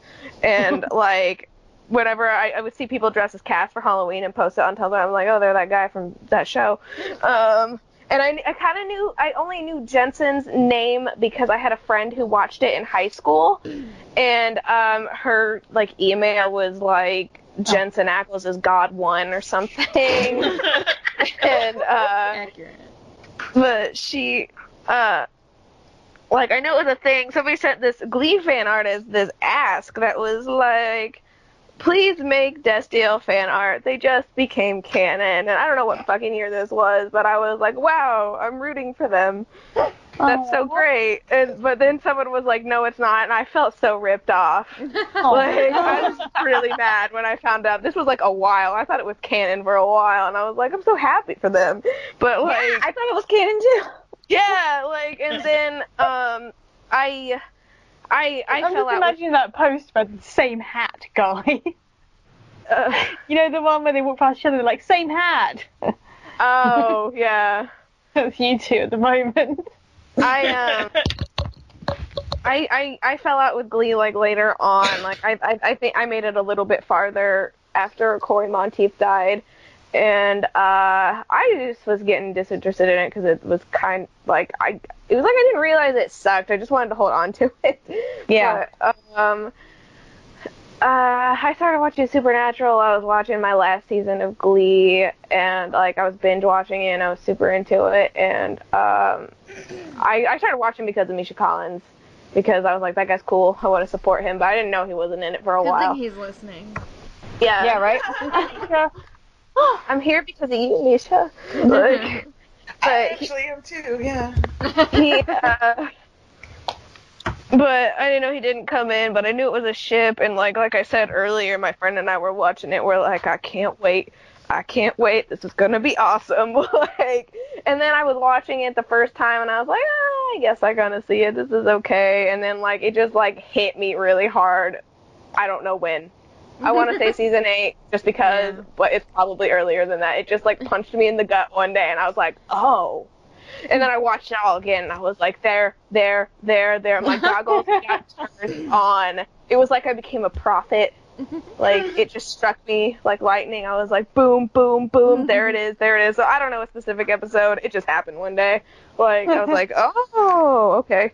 I had a kind of lightning strike moment as well, because I got a ridiculous story with the show. I literally thought the writer's strike cancelled it, and I watched the end of season 3 and I was like, that's a stupid freaking ending. I hate the writer's strike. I was so mad, and because of the DVD versus piracy lag from this country, I'd seen season 3 in 2009 or wow, I don't know, maybe 2008, and then that was my first year of university, and in my third year I was really bored because I was procrastinating doing my big essay, and so I binging everything. I finally got back to Supernatural. I was like, oh my god, there's 3 more seasons. So I rewatched all 1, Jack 2 and 3, and then I hit 4, and then obviously Cass is there.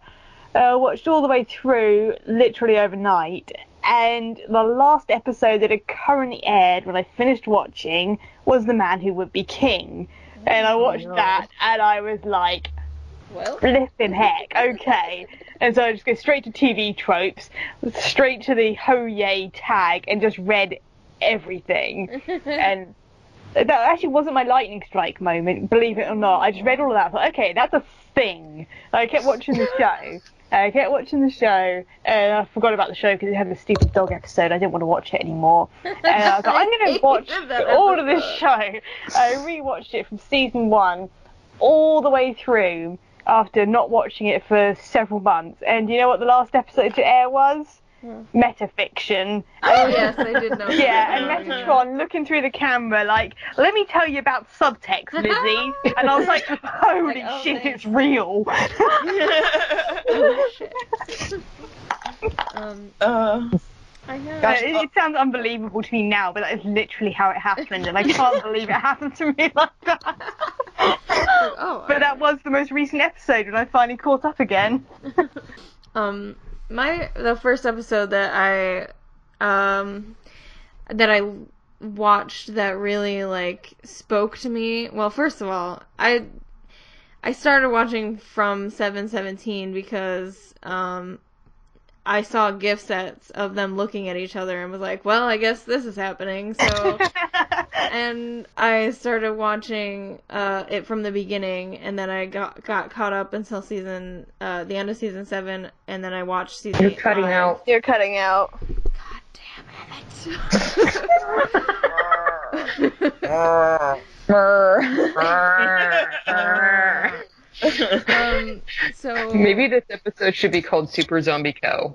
Yes. Zombie Cow. No explanation. Super Thirsty, aka Super Zombie Cow.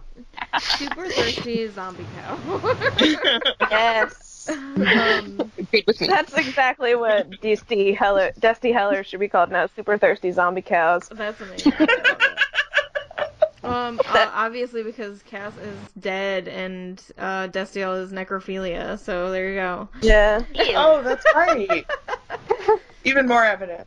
It seems like you have sound as long as you don't talk in an unbroken bit with no one else talking, so maybe we should just interrupt you a lot. So that's all you can talk for a minute and just randomly moo. Yeah, we just randomly moo and everything should be fine. Sounds great. Interrupting tech. I know, this one will be called Interrupting Cow. So, Super Thirsty Interrupting Zombie Cow? Yeah. Perfect. I have a list of the top 5 Destiel episodes. This is from, all the people that decided to tell me what their favorite Destiel episodes were. So, number 1 is 8/17. Yeah. Yep. Yeah. Yeah. Do we move in approval? Number 2 is 6/20, Man Who Would Be King. Good. Mm-hmm. Yes. Number 3 is a tie between 8/02. Oh yeah. Which is Dab's episode, Dab and Laughlin, and 9/06. Oh. Heaven Can't Wait. Number 4 is 503, Free to Be You and Me. Yes. It's tied with 807, which is a Buck Lemming episode. Yeah, is it Little Slice of Kevin? Yes. Yep. Well, that's the boner moment. So. Yep. There you go. See, I don't know episode numbers. I'm just guessing. Boner episode. You say the one where Dean popped a boner, I'll be like, oh yeah, that's the one where Dean, oh, okay, I got it. That's exactly. And 5 is tied 416. I think head of the pin. Yeah, yep, on the head of the pin. Torturing Alistair. And that's an episode. Yeah. That was actually my moment, yeah. Oh, there you go. So we'll get to you. Filler alert. And 717 is tied with that one, so. Yeah, that's the one where Cass comes back, right? Yeah. Yep. Uh-huh. That's the one that I got into. Yeah, there you go. Born again identity. Now someone else talk. Yay. Okay. Emily. Oh, yeah, the, I remember seeing, like, promo stuff from before season 1 even aired, and this is back when Tim and I used to get, like, really weird about our TV viewing, and we'd, like, write out schedules so we wouldn't miss shows we wanted to see. For some reason, we missed the series premiere, and we were like, well, we've got a lot of other stuff to watch, and, you know, it looks like a cool show, maybe if they rerun it, you know. And you had no idea what your life was going to turn into. Exactly. And then, you know, I'd seen commercials for it, like, over the years, and I never really, I was like, oh, gosh, I wish I had, we actually said out loud multiple times over the years, geez, I wish we had watched the series, the first season of it, because now we'd be, like, totally confused, so it looks really interesting, maybe someday we'll buy the DVDs or whatever. And then I had a friend on Twitter who... during season 7, she did the first GISHWHES, and, you know, I watched her do this peripherally, and I was like, what the hell are you doing? And so I started learning about Misha and GISHWHES and all this stuff, and I think season 7 had just finished or something like that, or season 8 had just started. And she's, like, convinced me to watch the show, and I signed up with her GISHWHES team and did GISHWHES for the first time and all that. But so I binge watched the entire. It had just come on Netflix, and I binge watched the entire series through season 7, and then I went back and started it all over again. But and I've been doing that ever since. So for like 5 years now, which is ridiculous, but the first time I really, I mean, I'd heard of the ship, like, peripherally, and this was, like, you know, I'd seen stuff on Tumblr, but I wasn't really involved in the fandom on Tumblr. And towards the end of season 4, which I pretty much watched in, like, a day, that's when it hit me. It was like, okay, well, the whole stuff with that in 416 on the head of a pin when Cass is saying, I wish, you know, I wish I didn't have to make you do this, torturing Alistair. If there was anything I could do, you know, anything I could give that I wouldn't make you do this or whatever. I would do anything for you not to have to do this. That's it, thank you. Yeah. That was like a, whoa, okay, this is really interesting. And then in, you know, over the next few episodes, Monster at the end of this book, and just that moment where Cass says, you know, kind of as to how to get out of this situation, it's like, okay, that's interesting. And then in the Rapture, when he tries to give Dean the whole truth. And he's taken back to heaven and reprogrammed. And I'm like, okay, there was something real happening there, that he had defied heaven for Dean. And from that moment on, I was like, he's got something real. And then when he did it again in Lucifer Rising, and they went to Chuck and said, you know, we're making it up as we go. That was like, okay, he's officially on Dean's side here. He has said, you know, screw you to heaven, and that was it. I was done. There, you know, speaking of Rapture, and I was just reminded of this because there was a gift that I just reblogged, and I should probably find it. I feel like looking back, that's when I realized that Dean and Cass did have something of a different relationship, because the meta reminded me of how little chemistry Dean had with Jimmy. Yes. You know, which I love. I love watching The Rapture just so I could, like, put it all into perspective. It's not how he looks. It's how he acts. And because Jimmy looks like Cass, obviously. And he's freaking out. Right? And it's like every time I watch that episode now, it's like, I obviously it's hard for me to pin down since I sort of pseudo-shipped it before I ever watched the show. But if I had to pin down an episode where, like, it became sort of clear to me, like, they do act differently around each other, it's when you have the same body as Cass, not actually Cass, and the chemistry is completely gone. Like, Dean's mildly amused by him, but at the same time, he's like, whatever. I think that's a pretty pivotal episode in terms of figuring Dean's relationship out with Cass. So he was so betrayed that Cass was gone. He just wanted to get rid of Jimmy. It's like, just send him home. Get rid of him. I can't look at him. Right? Like, if Cass is not in there, I don't care. Yeah. No Cass, no care. Right? Literally. Yeah. One thing that I want to try and talk about, I don't know, since I watched a good chunk of the show live, like, I didn't have the benefit of hindsight or knowing that this big, huge community of people online already shipped this ship. So, like, I still kind of have the view that they were treating it as a joke, but now, in hindsight, knowing what has come after, it makes those things that happened in season 4 have a different color to them. Like, they were definitely writing it in there, but I didn't see it as, like, seriously potentially romantic until I had the benefit of having later seasons. Have you read the next question down? What would you say is the episode or season where Dean and Cass actually become best friends? Oh, best friends, not like 422. I don't think he, like, Bobby put it best. This is your best friend, the best friend that you've ever had. But I will say that, like, season 6, parts of it irritate me. I do like season 6, but too. Parts of it irritate me. The one thing that got on my nerves at the time that I was watching it, season 6 was the last full season that I watched live. I can't remember what episode it's in, but the point where Sam and Bobby are looking at Dean, expecting to call Cass, and Dean's like, it's not like the guy lives in my ass. Oh, yeah. It's not like Cass was behind him, and he's like, Cass, get out of my ass. Yeah.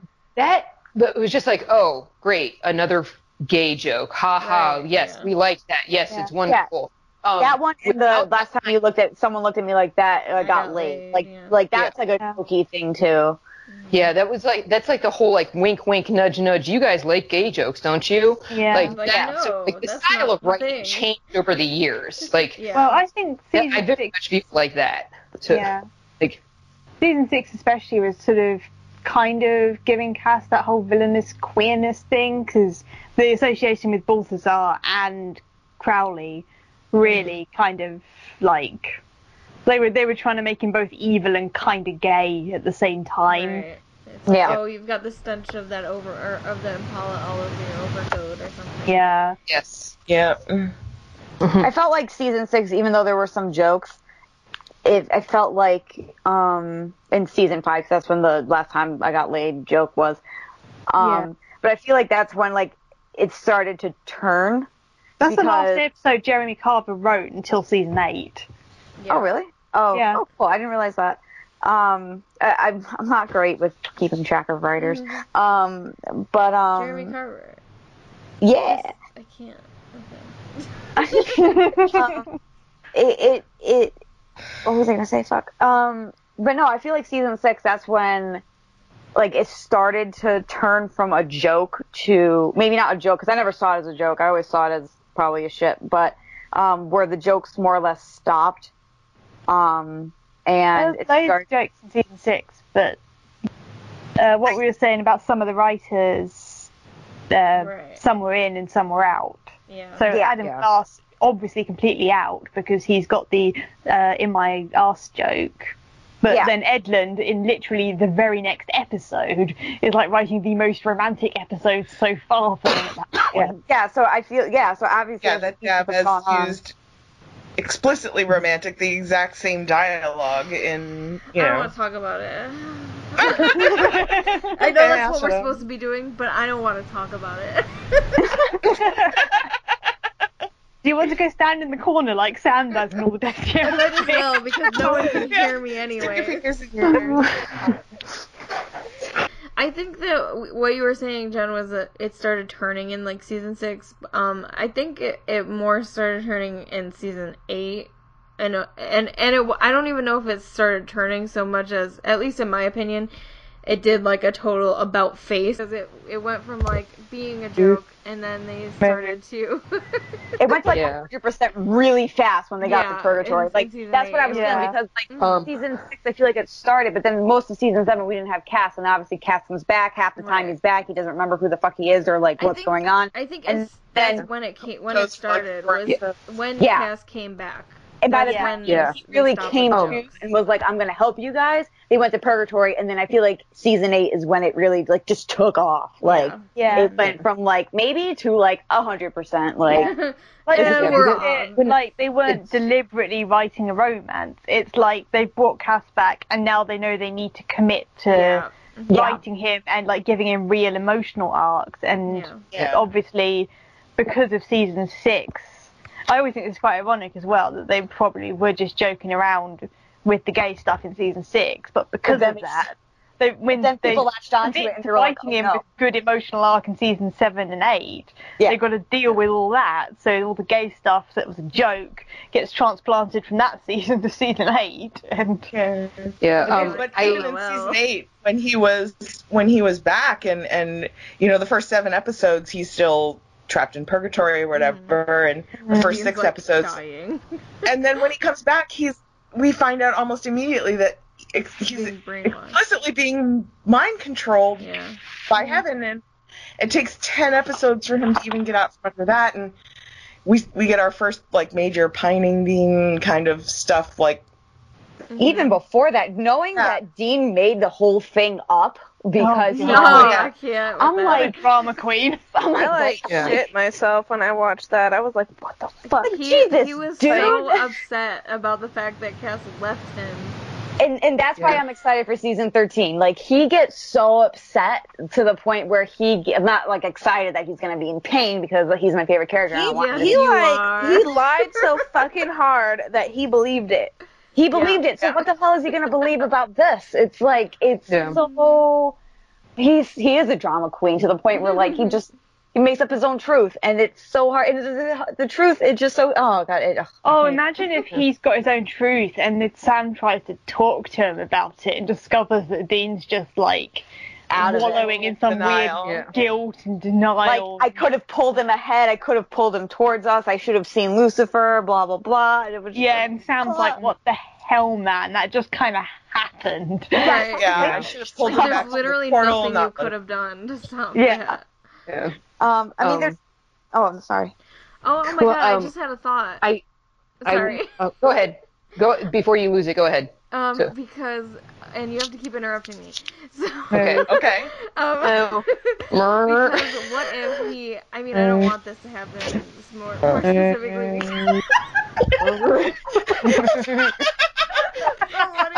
Emily, you should just type up what you're going to want to say. And just... I should. And just read it. And we'll read it. Anyway, the point is, what if he blames Sam because he stopped him?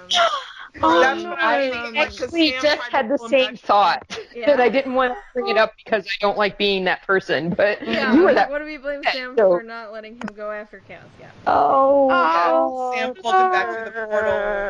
Yeah, but that directly mirrored Season 1, and I know I've just watched it, but I can't remember. Did Sam have any kind of similar feeling towards Dean about Jess? He didn't, did he? No, he's blaming himself because of the.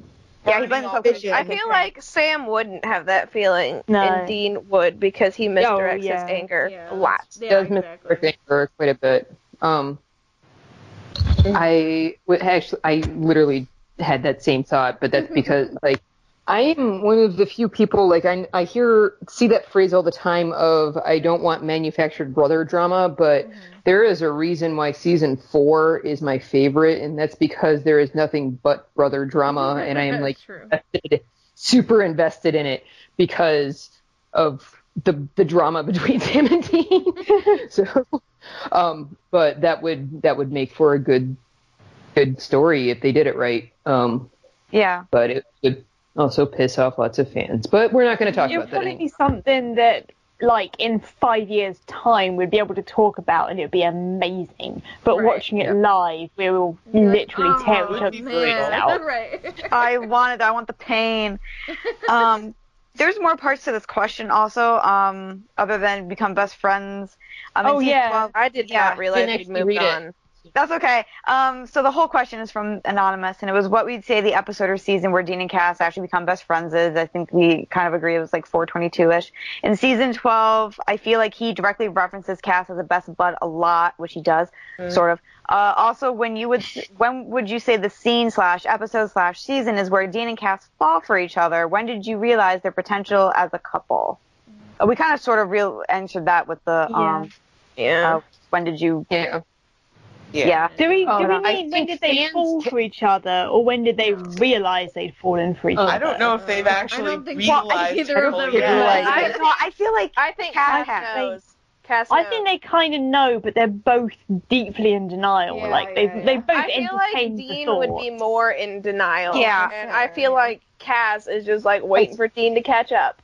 I feel like Dean is in denial, but Cass doesn't actually recognize it for what it is. I think that I agree, and I think that Cass, while he doesn't, it's also that he doesn't recognize it, but he also has other, like, I feel like he thinks about a lot of other things before he thinks about, I'm going to be in a romantic relationship with Dean or something. Yeah, I don't think he thinks about himself all that much at all. That's it. Yeah. But I feel like deep down, if he were to actually really think about it, he would know. Like, I feel like and I'm going to be of those people who think that he did not mean you and you as in everybody and everybody, as I feel like he did you as in Dean and you as in everybody. Yeah. It's the whole more profound bond thing. Like, even if he doesn't realize it's romantic, he knows, and he's always known. Lost. He has that feeling. There's something more there, So, like, I feel like Cass is more in tune with it, but he's not thinking about it because he never thinks about himself. Talking about the Dean saying, blow me, Cass, whatever, that stuff in season 5. Season 5. But that's not stuff. I know, it's like, but I do kind of feel like he's sort of got a vague, definitely not romantic notion of what's going on between them, but I think he has always felt that there was probably a little bit more than just being platonic, and it's always freaked him out, and he's hated it. So especially with the Lily Sunder thing. I'm gonna just, because I'm an angst machine, I apologize in advance for saying this, but the fact that Dean hasn't really had all that many friends, like you think about his school history and how often they moved, like he hasn't had all that many friends. So it does stand to reason that yes, Cass is his best friend, platonic or romantic. And I could actually see Dean actually still being confused about that, because he hasn't even had a friend, much less a really, really good, healthy relationship. Like, what's this? Normal human feelings. Ugh. You know, we can actually say the same thing for Cass, too. He has not had a lot of friends or healthy relationships. Yeah, and it's kind of like how Dean confuses, like, brotherly relationship with romantic relationships. Yeah, like, or he doesn't really know what the difference between love is, like what kind of love. For a while, his friend was. He doesn't do the whole love and love. This is a story, Neil, about love and heartbreak and love. Oh, like a notebook. But yeah, no, I didn't even think of that, so you guys brought it up right now. I didn't even realize that Dean never really had any friends. Like, he has friends, but, like, there were Bobby or Joe and Ellen, you know, kind of like colleagues and stuff. Yeah, oh my God, it's so funny that regularly. It's so funny that you bring up that specifically, because in the this is going to be a totally ridiculous comparison. The Kinks AU, it's not the Kinks AU. The episode just opens with a Kinks song. It's Terrible Life. Terrible Life. Thank you. Yes, you can tell what I attached myself to the most is the Kinks. In that episode, he specifically says that Bobby is his father and Ellen's his mother and Joe is his sister. His sister, yeah. It's like, yes, he does have friends, but he automatically slots them into familial relationships that he's never had. Like, yeah. Whereas he finally, it took him almost a decade, but he slotted him into a brother relationship, and I think he knows that that's not right. But yeah, it's like that's the only other slot he can think of putting him in, because he's not used to friends, and he doesn't know where to put Cass, so he's like, brother, yes? And it's like, you will soon learn that no brother, not brother. But there's actually a lot of out there. Yeah, there's like some where like when he says that, like that's like a pretty big compliment coming from him, because like Sam is like the most important person in his life for so long. Like, to put Cass on that level is pretty huge. Right. Well, this is actually reminding me of like, I heard of like some tribe at somewhere, I think in sub-Saharan Africa, but I can't be sure. They don't have like a word for the color blue, or some color out there that we do, but like they don't have it. So they call it like black or white or something like that.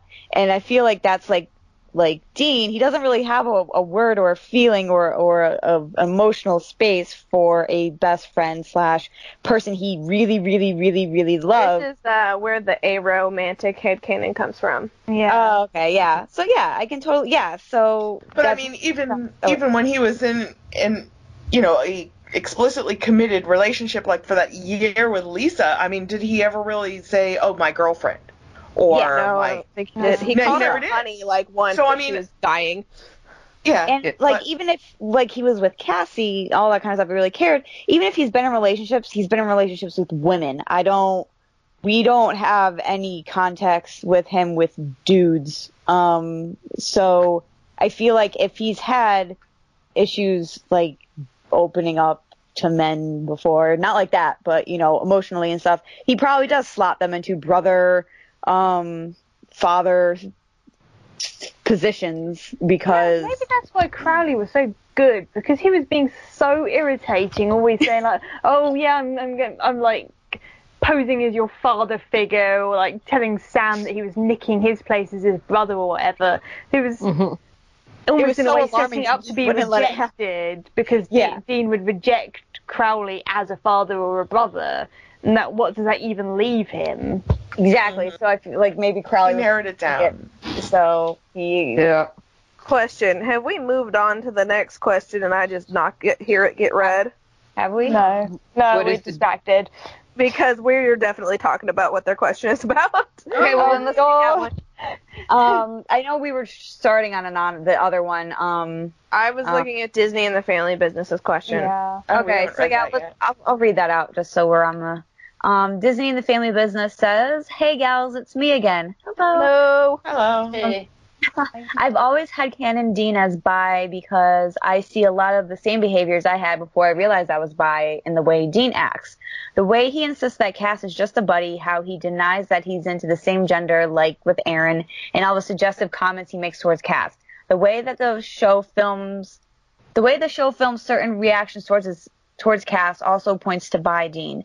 Dean was even based off a bisexual character. What are your thoughts on the bi Dean headcanon?" So yeah, I guess we were answering that without realizing it. 100% agree is where I'm at. Yeah. But he actually said that Aaron was his gay thing, and that was like his final word on it, wasn't it? Right. Yeah, I mean, he said when he was trying to turn Aaron down, he said it's never really... federal investigation, not I'm straight. Yeah. Yes. And you know, after that, like sort of reveal that Aaron was just playing him, and he genuinely looked like he was gonna cry. Yes. I watched his. I pay attention to. I love that episode so much. I pay attention to Dean's behavior, and he like is sort of a little bit more like gung ho, like. Yeah, I'm gonna defend Aaron, and I'm gonna, I'm gonna rush towards these Nazi assholes, and it's like the same way I watch The Rapture. I look for differences in the way he acts, and he does act differently. You know, there's the whole like looking under the blanket and seeing the old young guys. What was it? That was season 7, right?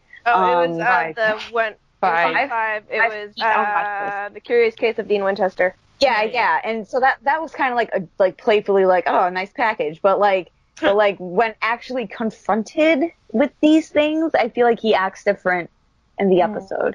Yeah. So yeah.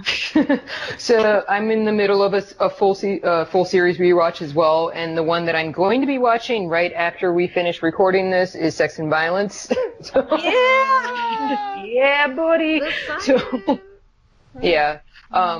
Like that's another wonderful example of that's just another wonderful example of by Dean and how it can be interpreted in multiple ways, because yes, they try to say, oh, he was looking for a brother, but the fact that the siren turned into a dude, when they say that it's spread by spit or whatever. Yeah. Well, no, they thought it was spread only by sex until Dean was told after he drank out of the flask by the sirens. Sam didn't say a word. Sam didn't say a word. Bobby didn't say a word. Yeah. Neither one of them even I think that's a really good thing, that example specifically, is because all the arguing about the episode we do about like whether this, that, or the other part of it actually proves this, that, or the other is completely pointless, because just setting it up with a male siren for Dean is begging the question whether the lore or the events of the episode actually prove anything one way or the other.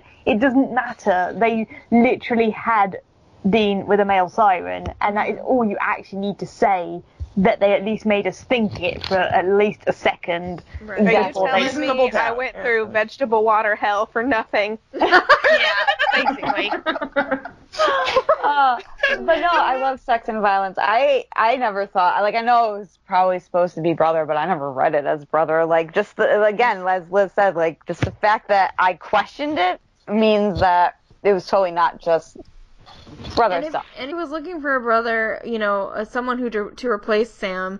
Then why did he look absolutely nothing like Sam? Mm-hmm. Like, He didn't even act like Sam.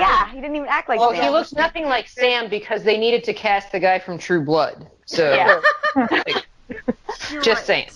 Yeah. But yeah, no, I love that, and like it was the way they like were always like framed together in their shots seemed pretty intimate, and like it was always just like, I don't know. Bonded over Led Zeppelin. Right? Well, the fact that they are in a fucking strip club bonding over Led Zeppelin. Like, let's talk about that. Strippers. Totally into each other. We're talking about the same band on a mixtape that Dean gave Cass. So it's like, Oh, you mean the band that Mary and John bonded over as well? Yeah, always going to be honest with you. So it's like, it's hard for me to watch that episode, especially now, and think, oh, you're just looking for a brother, you know? Right. It's like, it's Dean's sense of brother. I think we just established that Dean has. I think the most ridiculous thing of that is that in literally the pilot episode, Sam rejects Dean's entire box of cassettes as like trash, and just like, I'm not into your music, I'm not into your cassettes, this is stupid, get a CD player. Greatest hits of Mullet Rock, yes. Yeah. And like, sure, the argument can be made for, you know, oh, he wanted a brother that was exactly like him, and it's just going to be like, well, then that was a pretty intimate telling of a brother. Like, I've never seen brothers that close before. So... it's kind of like, I keep thinking about there was a post about how in season 7, he said, "What, are you strictly into dick now?" And it's not, "Are you like? Are you into dick now?" Or it's, "Are you?" It's like, "Are you strictly into dick now?" Yeah, like he's been waffling for a while. It's not how bi works, Sam. It's not how being bisexual works, Sam. Sam, do your research. You're the research guy. Exactly. Google. Come on, bro. Oh, I'm sorry. They don't use Google. Search the web or something. Sam has Wi-Fi literally fucking everywhere. So something like, I don't even know. Web summon. Web, that's the angel series. Yes. Cass uses web summon. He likes summon. Summon the web. Let's see. I'm just going to scan over their question, make sure we answered it the way he answered it as a buddy. All the suggestive comments he makes towards Cass. We sort of, sorry, Disney and the Family Business, we started answering your question before you even read it. So, please not answer. The way the show films are in. So, yeah, I think we also. Them. Oh, that was the bonus scene. There's certain reactions towards Cass. I mean, come on. Yeah. And I agree, the Darcy hand clench if you're going to be, like, romantic about it. I hate that Darcy romantic hand clench post because I posted it as, like, a little joke to myself, and it is my most popular post. Yeah. And about once every 2 days, somebody has the startling revelation that it's about the Darcy hand clench and attaches a gif of it. Like, I've never heard of the concept when I literally made the post for myself because it was the Darcy hand clench. And you're so like, do you know? You don't know that reference. It's like part of your like religion over there. You have to know about the Darcy hand clench. Like, Jesus. Like, you know, schools, it's like mandatory. You reach like year 11 and your English teacher just wheels in the TV and you put on the Colin Firth version. And it's like your whole semester right there, just overanalyzing that one thing. Well, when we were back to secondary school, we were like, oh, what do we need to do to prepare? And like all the advice was like, read Pride and Prejudice. So it's what, Pride and Prejudice, Harry Potter, and what, Lord of the Rings, and like that's your curriculum over there? Well, actually, we didn't study Harry Potter because it was coming out when I was still a kid, but they now do it. Oh, so really? That was a joke.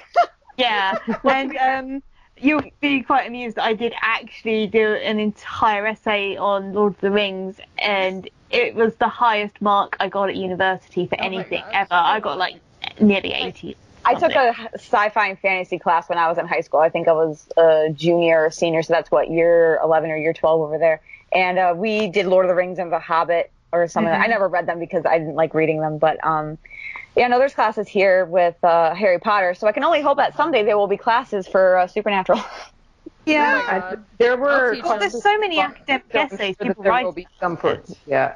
There were classes for Buffy, so I'm sure there will eventually be classes for Supernatural. Yeah, and like eventually there'll be like a class about like the media in general of this sort of thing. Like, you know, let's go back and look at all the trashy TV, and then oh my gosh, all these people wrote all these essays about it, and suddenly there's like a whole body of work everybody accidentally contributed to.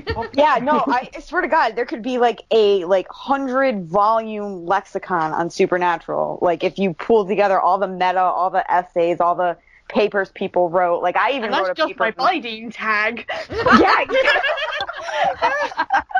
Yeah. It's just one Dean tag on one blog. Yeah, you could write an entire, 100-page encyclopedia. Not 100-page, 100-volume encyclopedia version of Dean. So, so yeah, okay. Let's move on to the other one before we come. Anonymous asks, do you think Supernatural is queerbaiting the audience with Destiel? If so, when did it become queerbaiting instead of just fan service? I have. Can I? I think queerbaiting are different things. Yes. Yeah. We didn't discuss beforehand what our definition of this was. That's my issue with the word queerbaiting is that it is so new. Like, okay, so in case I haven't made this clear, I actually left Supernatural and fandom entirely in season 7, and I came back last year. Queerbaiting was not a term when I left. It wasn't. It is that new. It is within the last 10 years that this has come up. I possibly even less than that. It is so new that I don't think it is even clearly defined yet. Were there previously arguments about fan service serving the same kind of... that. Yeah. Fan service, I think, was like season 5 and season 6. No, I mean like sort of arguments about where, you know, like how people argue about queerbaiting, like arguing. Yeah, they're just throwing them there to please the fan. And yeah, like it's fan service, like bad. But... Yes. Yeah. But I don't feel. I don't know if I feel comfortable answering this question, so I'm going to leave it to you guys because I don't have a firm definition of what queerbaiting is. Just because I've gotten... This is what I get from it, what people said, because, like, I don't know if I agree with it. Sorry.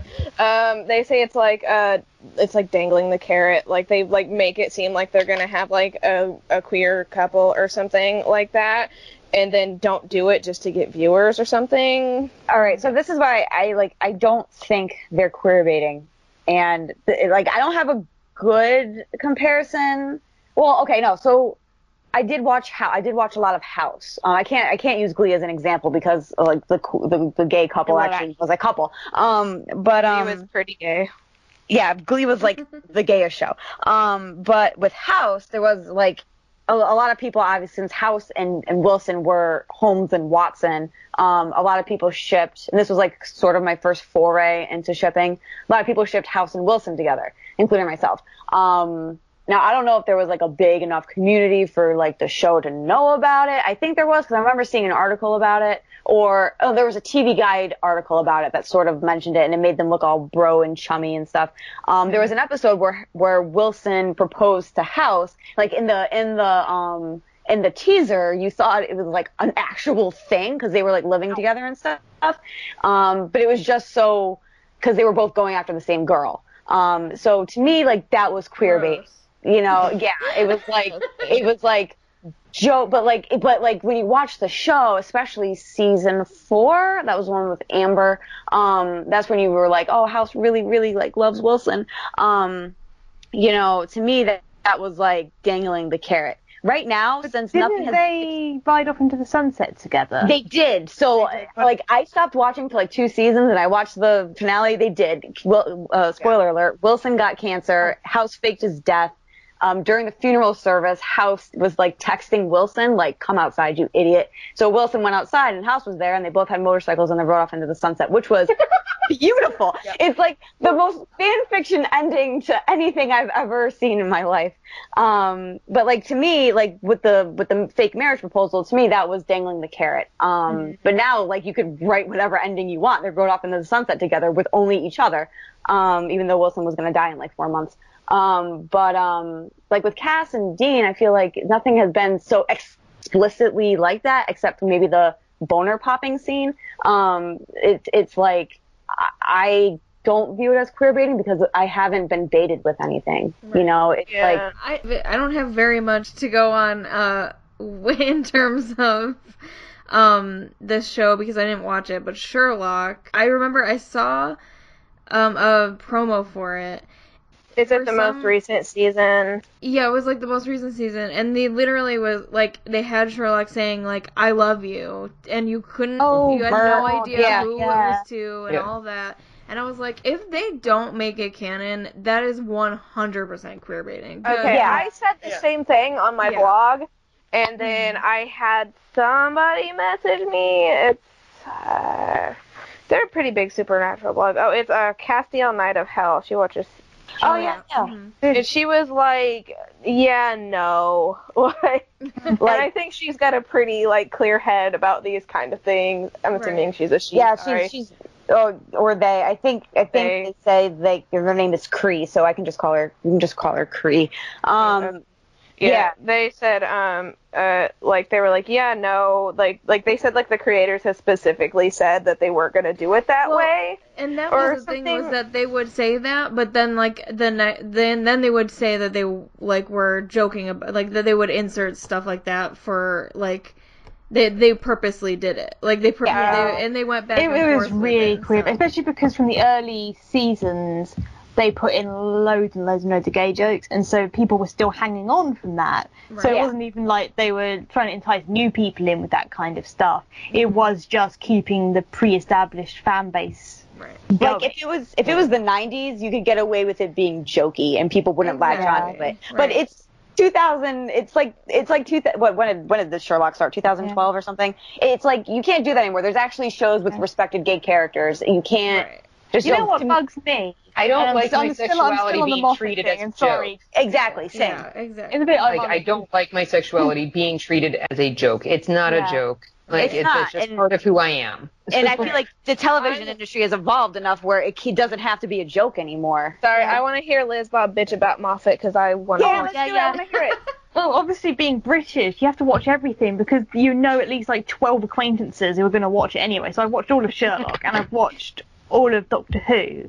And what drives me mad is Russell T Davies' era was just genuinely a queer show. Like, I would have to do that because it was both a gay writer and it was respectful and there were regular queer characters and it wasn't queer baiting. You literally just felt comfortable with it. Yeah. And then Moffat takes over. And what drives me mad is, I can't remember her name, Clara. And she was clearly bisexual if you watch the subtext. Mm-hmm. But it was like, it went right back down to kind of vague, wishy-washy, fun statements, jokey. And it was like, somehow, literally, you could have had the same thing said in a Russell T Davies episode and I'd have taken it seriously. But they just played with it like it was a joke and they never did anything with it. But then again, Moffat's kind of... show running now with somebody else, and we got he's Bill, and I like he just did his last. He's about to quit. And... His last season is now, and then he's going to do the Christmas special, and then we get a new writer and new doctor. Yeah, I like Bill. Because they just literally made her a lesbian, and I haven't watched like the last 2 or 3 episodes. So I'm watching with my mum, and I haven't watched the last 2 seasons. No, I'm working on it. But it is actually once again like back to being respectful and actually telling queer stories, and it's like, and like Sherlock could have been such a good gay show, but you ruined it. Like, you ruined it. I never thought they'd do it, but it was just really irritating having to keep on watching it with them not doing it, but still joking and like elbow nudging you really hard. Right. Like, I was gonna. Where he's like wink, wink, nudge, nudge, over and over and over, and like. What I was gonna bitch about with Moffat is how like. People, like, always ship the doctor and the master together, and then he made the master, like, a woman and be like, he's my boyfriend. Yeah. Yeah, it's just, like, you could have still had him be, like, a dude. And yeah. You know? Okay, so, like, what I feel like fans, like, because I don't know if there's... I'm sorry, I was combing my hair, and my headphone got caught in the gag. Anyway, because I was thinking about like other shows that I have watched with like sort of queer subtext where I didn't feel like I was being baited along, and since we're on the subject of British shows, watch that. What's this? It was with Hugh Laurie and fucking Stephen, what's his face? Hugh Laurie and what is it? What's his name? Stephen. He's like in everything. Stephen Fry. Yes, Fry. Fry and Laurie. Yeah, they're Fry and Laurie. So like they always had like a sort of thing. Like obvious. Like I know Stephen Fry was gay. Hugh Laurie is not. At least not that I'm aware of. No, but they were friends, and it was like they were friends, and it wasn't uncomfortable to watch. They often dressed in drag, but it wasn't like distasteful. It was like making fun of just old ladies. And I feel like there was like gay subtext there, but like you never crossed that line of queer baiting because obviously it was like a variety sketch show, and it was just funny to watch. But, and also you would understand that at least one of them is gay anyway, and so you could understand that it was coming from like within the family, and you could Supernatural always had like so many gay writers on the thing, and it's like honestly, don't know how much it feels like it's coming from within the family. Like Steve Yockey is like the first one where I definitely feel comfortable just being like, he's just writing gay episodes for us. Yeah. I love like with the like gay jokes thing. Like Brooklyn Nine-Nine, they make gay jokes, but like they're good gay jokes. I've seen happen whole. None of them are ever like. It's not like to make other people uncomfortable. It's like. Just making fun of the stuff that happens when you're gay. Yeah. Like there's like the one that comes to mind is when Captain Holt gets married to his husband, and they have like a really fast ceremony because they really wanted to be married, and they're like, "We're married!" Like, I've seen gift sets of that. It's so sweet, And And obviously I've watched a lot of Ryan Murphy shows, and so like he can put the edge on that. He's like almost a Moffat. but like a gay Moffat. He starts out Russell T. Davies, and then he goes Moffat. Yeah, like he starts out awesome, and then it gets shitty. Like, I will say though, The New Normal was a very, very good show, but and it got canceled before it could get shitty. NBC is bullshit. Yeah, well, at least he could have given it at least like 3 seasons. I wanted to see what was going to happen without they got the kid, but it was baby. Like. But, you know, Glee, Glee actually was a pretty good show. And you know, when it goes back to Supernatural, we don't have any of, like, it's like we had the gay jokes, like, in, like, season 5 and season 6, but they've died out. They don't explicitly tell us that we're going to get this. They don't, like, make Cass fake propose to Dean. They don't do, like, a fake marriage thing that's only in fanfics, and that actually goes somewhere. With Dean and Cass, like, I think the way that they do it is they make it so, like, you can read it that way. Yeah, you can read it anyway, because, like, there are people who ship it, and then there are people who, like, they don't. Like, I'm not talking about aunties, they just don't ship it. They just read it as, like, a really intense relationship, because Dean has a really intense relationship with Sam, too. So, like, they make it so you can read it anyway. I just don't feel like I'm being strung along. If it doesn't become canon, I'm not unhappy with what their relationship was, because, like, what it is what made me ship it to begin with. Yeah. So, like, it's not that I don't want it. I'm just saying that if it doesn't happen, I won't cry. I'm not going to set the world on fire if it happens. I'll be fine. Like, I'll be upset. I mean, I probably would. I'd be sad. I don't know. I don't know. I just don't. I just feel like... like, Glee broke me. How I Met Your Mother broke me. I don't have anything left. Like, Glee broke me for different reasons. Glee broke me because Corey died, and I adored Corey. Like, Glee just, like, sanded me down time after time, and then I finished season 5. Season 5 ended on a pretty good note, and then everything I heard about season 6, I was like, what the fuck is happening? I didn't watch at all. I didn't watch any of season 6. Kurt and Blaine, like, broke up again, and they both dropped out of college. Everyone ended up back in Ohio again. I know that there was, like, a double wedding. There was a double wedding between Brittany and Santana and Kurt and Blaine, but that was later on. But before that happened, Blaine was dating Karofsky for some reason. I already knew that. I knew that was happening. And that was what, like, was the nail in the coffin for me. I was like, what the fuck? I was a little upset with that. But it's still, they never queer. It's like there was no queer rating. It was still queer relationships. Because they just made people queer. Yeah. That was the point. Yeah. That's not my problem with it. I just thought it was shitty. Well, yeah, because Frosky was like was an asshole, and he threatened to kill Kurt. He forced him into a kiss against his will. He, like, beat him up, and it was like, why the fuck? But I gotta get off of Glee before I get mad. No, it's okay. But I mean, like, I feel like Supernatural. First of all, when I think of Supernatural, I don't think of romantic relationships in the first place. Mm. I think of just relationships in general.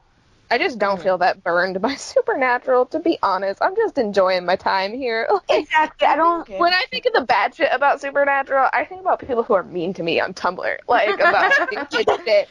Like, how dare I not be bitter about this Cass thing, and I post about it, and then someone is like, why can't people just have their feelings? You're such an annoying bitch. And I was like, why can't I have my feelings, you asshole? Like, God, chill. Like, the most astounding thing that I saw posted on Tumblr after the finale was someone actually saying, why can't you just let me celebrate the fact that Cass died?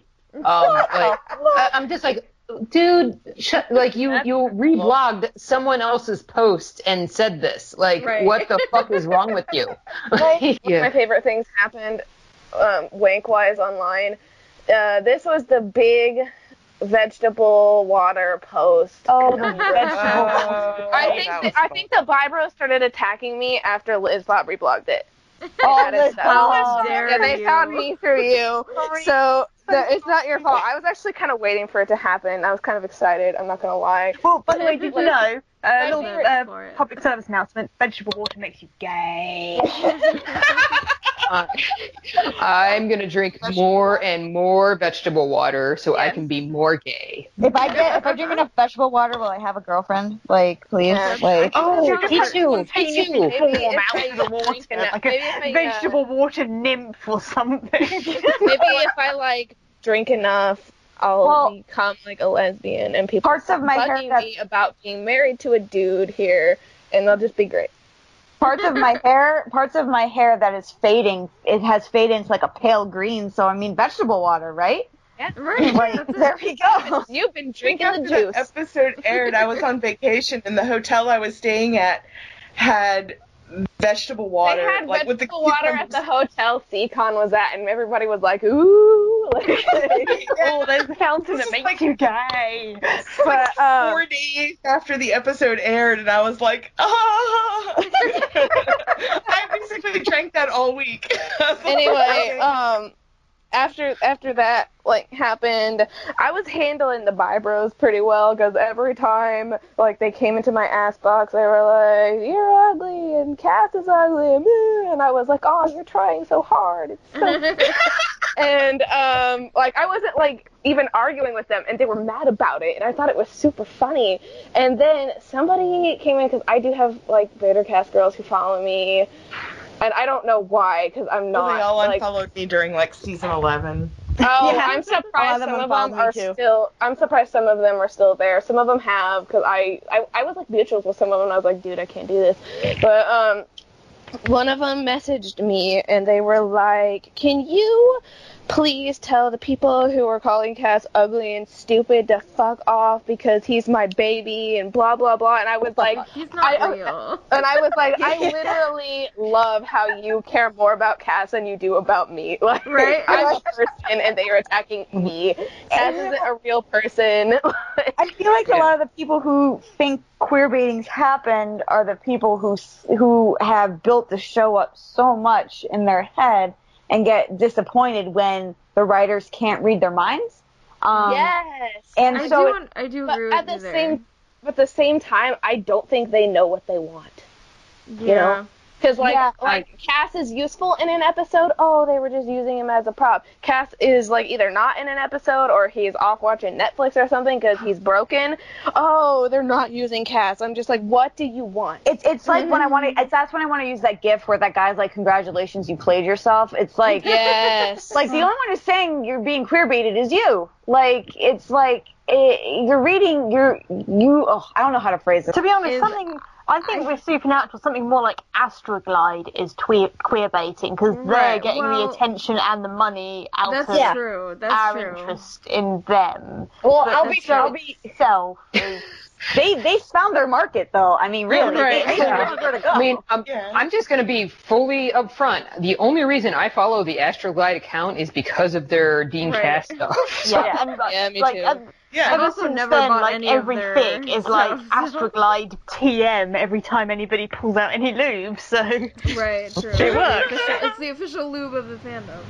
Emily, what were you going to? I was going to say that in terms of queerbaiting, I think that with the only qualm I have about queerbaiting itself and people saying that they're queerbaiting is that the show isn't over yet. So yeah, and you know, and that's the thing, because like I said earlier, and I think a lot of people sort of see this, not a lot, but I'm sure some people do, like I don't view Supernatural as a romantic relationship show. I view it as a relationship show. Like it's not just romance. It's not like romance is a driving force here. So it's like, and I think, Chrissy, you mentioned this in another episode where it's like, if it became, well, actually, no, it was this episode. I'm sorry. It's been so long. It's the same episode. It's, you know, if it became canon so fast, it's like, the only way to go with this depressing show is down. You want it to, you want it to be canon at the very end. Like, and even if it didn't end up happening, I just wouldn't agree. Again, like, that it would be queer-baited. At this moment, I wouldn't, but if they kept going with it and then didn't follow through... If it got more intense and they kept doing the stuff that they've been doing, I'd be a little annoyed, but I won't let it eat me, you know? Yeah. But I think that you could call it queer-baiting if they kept going with it. You know what I mean? Like, whether you'd be upset about it or not. I think that there's a possibility to... Even if they... like, I again spit out the disclaimer that queerbaiting is such a new term to me that I have heard 10 different definitions of it that are all kind of along the same lines, but I still 100% don't know what it means. I agree with the fact that I don't think we can determine if it is actually doing that or not until the end of the show. But... I lost my train of thought already. Fuck. End of show, queer baiting. Yeah. But it's, like, I don't know. Like, even if the show continued at the exact same level of subtext that it's using right now, there is a snowball effect there. Yeah. Like, if I pointed out, like, just one of any of the subtextual things that have happened between Dean and Cass over the years, that by itself is not going to be that much. It is years and years and years and years of this going on that is the reason why so many people see it. It is literally thousands of people that see this. Yeah. So the fact that... Yeah, and there is absolutely no way that the people behind the scenes are just unaware of that. Right. Yeah. That, like, I think, so also plays into it. Yeah, if they are using that to try and draw in an audience... or not lose their audience. Yeah. Like, the fact that they're just not answering the question, I don't think you...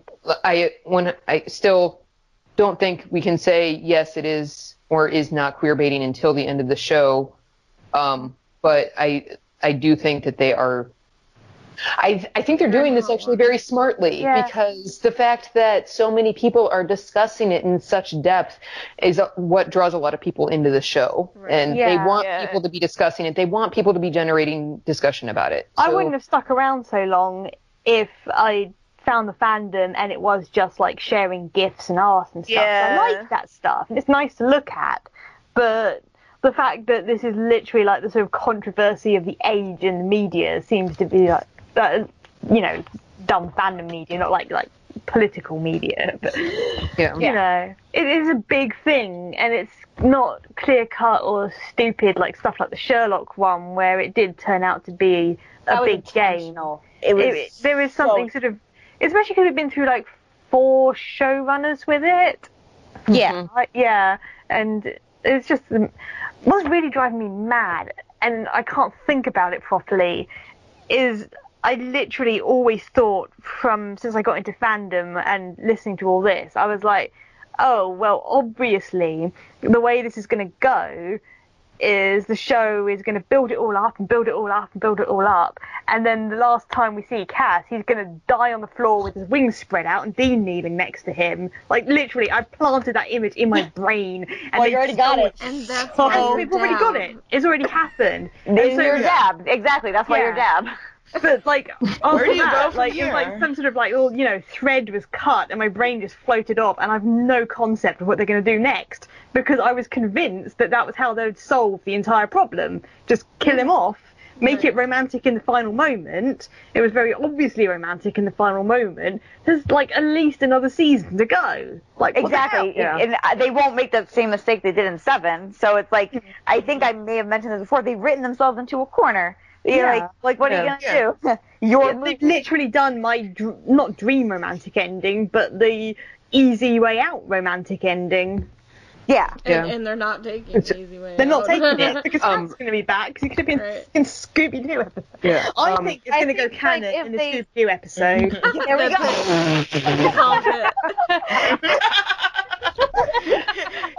Cass is going to be the dog. Scooby-Doo solves the mystery of Dean and Cass's relationship. Everybody's going to tune in. Like, old viewers, new viewers, like, people who are just curious, people who are Scooby-Doo fandom. Like, there's going to be 10 billion viewers. And then they're going to make this Destiel go canon right there. Perfect. Are there even 10 billion people on Earth? No. You don't know who's living beneath us. We've never explored the full. Purgatory's also watching. I've been watching a lot of conspiracy videos. Don't fuck with me right now. Listen, there may be 3 billion people in Atlantis. We just don't know. Get me started on the notes, man. Okay, I don't want to freak Rayleigh out. Let me get started on the next question, because it's long about in the fandom. But queer Dean is important to me. The straights can't have him. Yeah. Yeah. We agree. As for Cass, I've seen some posts floating around recently suggesting he may be gay, and I think that's my favorite headcanon for him. It makes sense to me based on his past encounters with women. I think we've seen Cass be curious and enjoy sex physically, but I haven't seen much indication that he was actually attracted to any of his past partners. Despite that, I wouldn't be really surprised to find out he was bi or pan, and I know there are also popular headcanons that he is ace or Emmy, which I think is a possibility as well. But there isn't a label that fits Cast 100%. We as humans tend to pick labels for ourselves that best match our feelings and experiences, and Cass as a whole different set of experiences as an angel.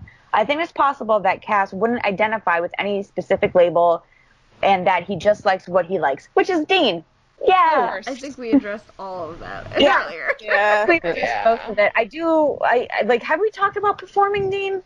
No, we haven't. No, I love performing Dean is my favorite. Yeah. I was like, hey, we're gonna have that be a long thing. Can we get the Cast part out of the way?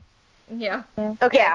Because like, that thing to me is actually quite interesting. Because I was talking, I think, unless I said it to you earlier, I was talking to Missons about 12. Maybe I was talking to you about the waitress and.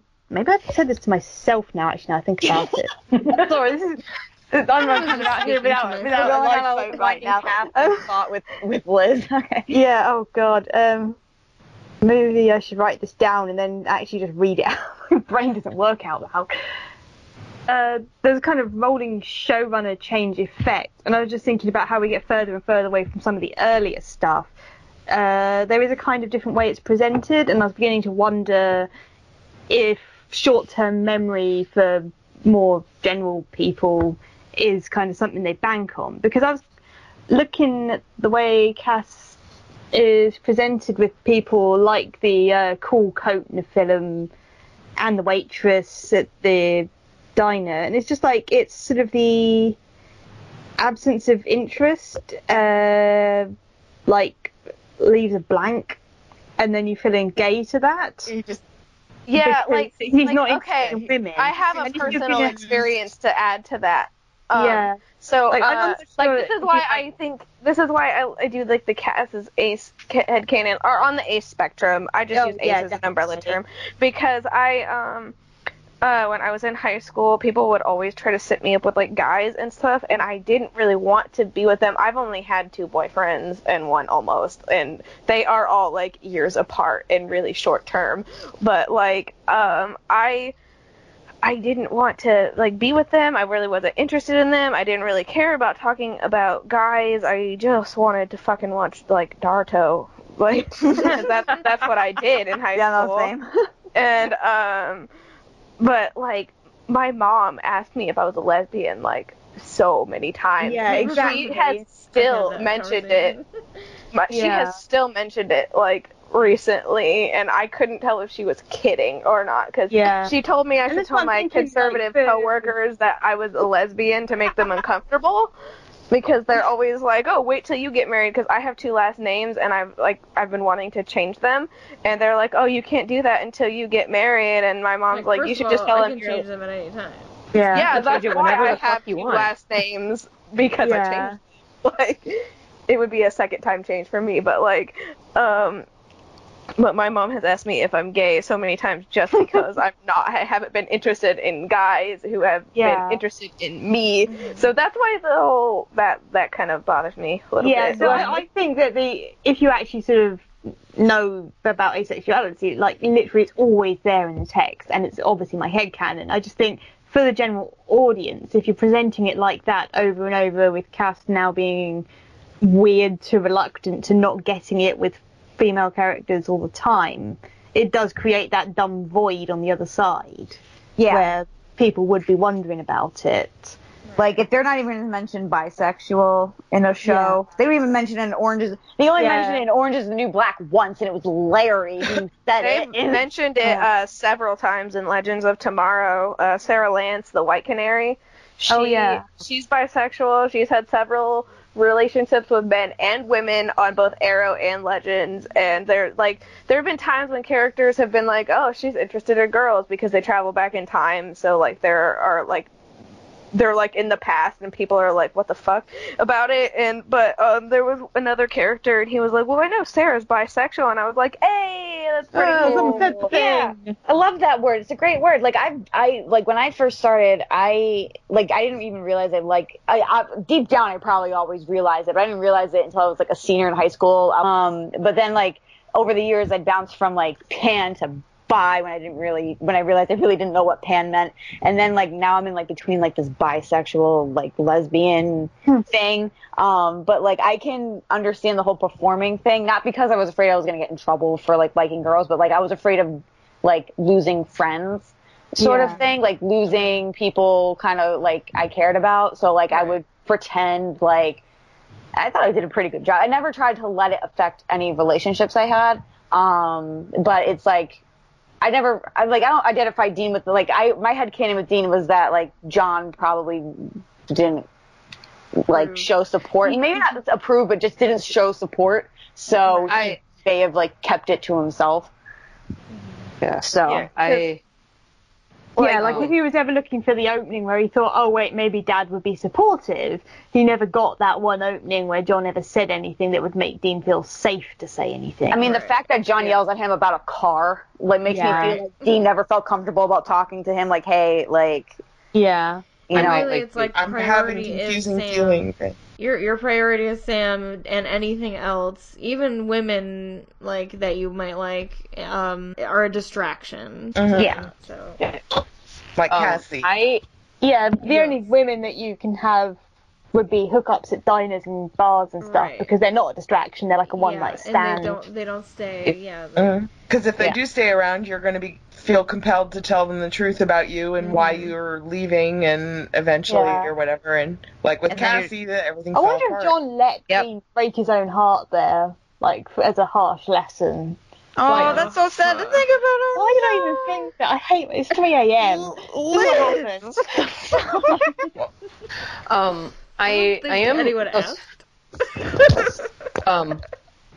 I kind of can even see Dean just put on that performance, even because his relationship with his father is much more tumultuous than my relationship with my family. Like when my mother found out that I was bi, all what she said was, "I can't help the way you're wired," and totally cool. But there are times in my life where I feel like I'm still putting on a performance because of comments from like you never stop coming out. That's the whole life. But comments from my extended family, like someone in my extended family who made a comment when I was still in high school. I don't remember exactly how old I was, but I knew at that point that I was bi. My mother already knew, but this member of my extended family made some comment along the lines of some celebrity who had just come out of the closet as gay, and they were like, "How does that just happen?" And I'm just like, it doesn't just happen. Yeah, but it's just like, well, yeah, sure, it does kind of happen. But I feel like I am still putting on a performance, and I'm not that much younger than Dean. I'm actually Sam's age.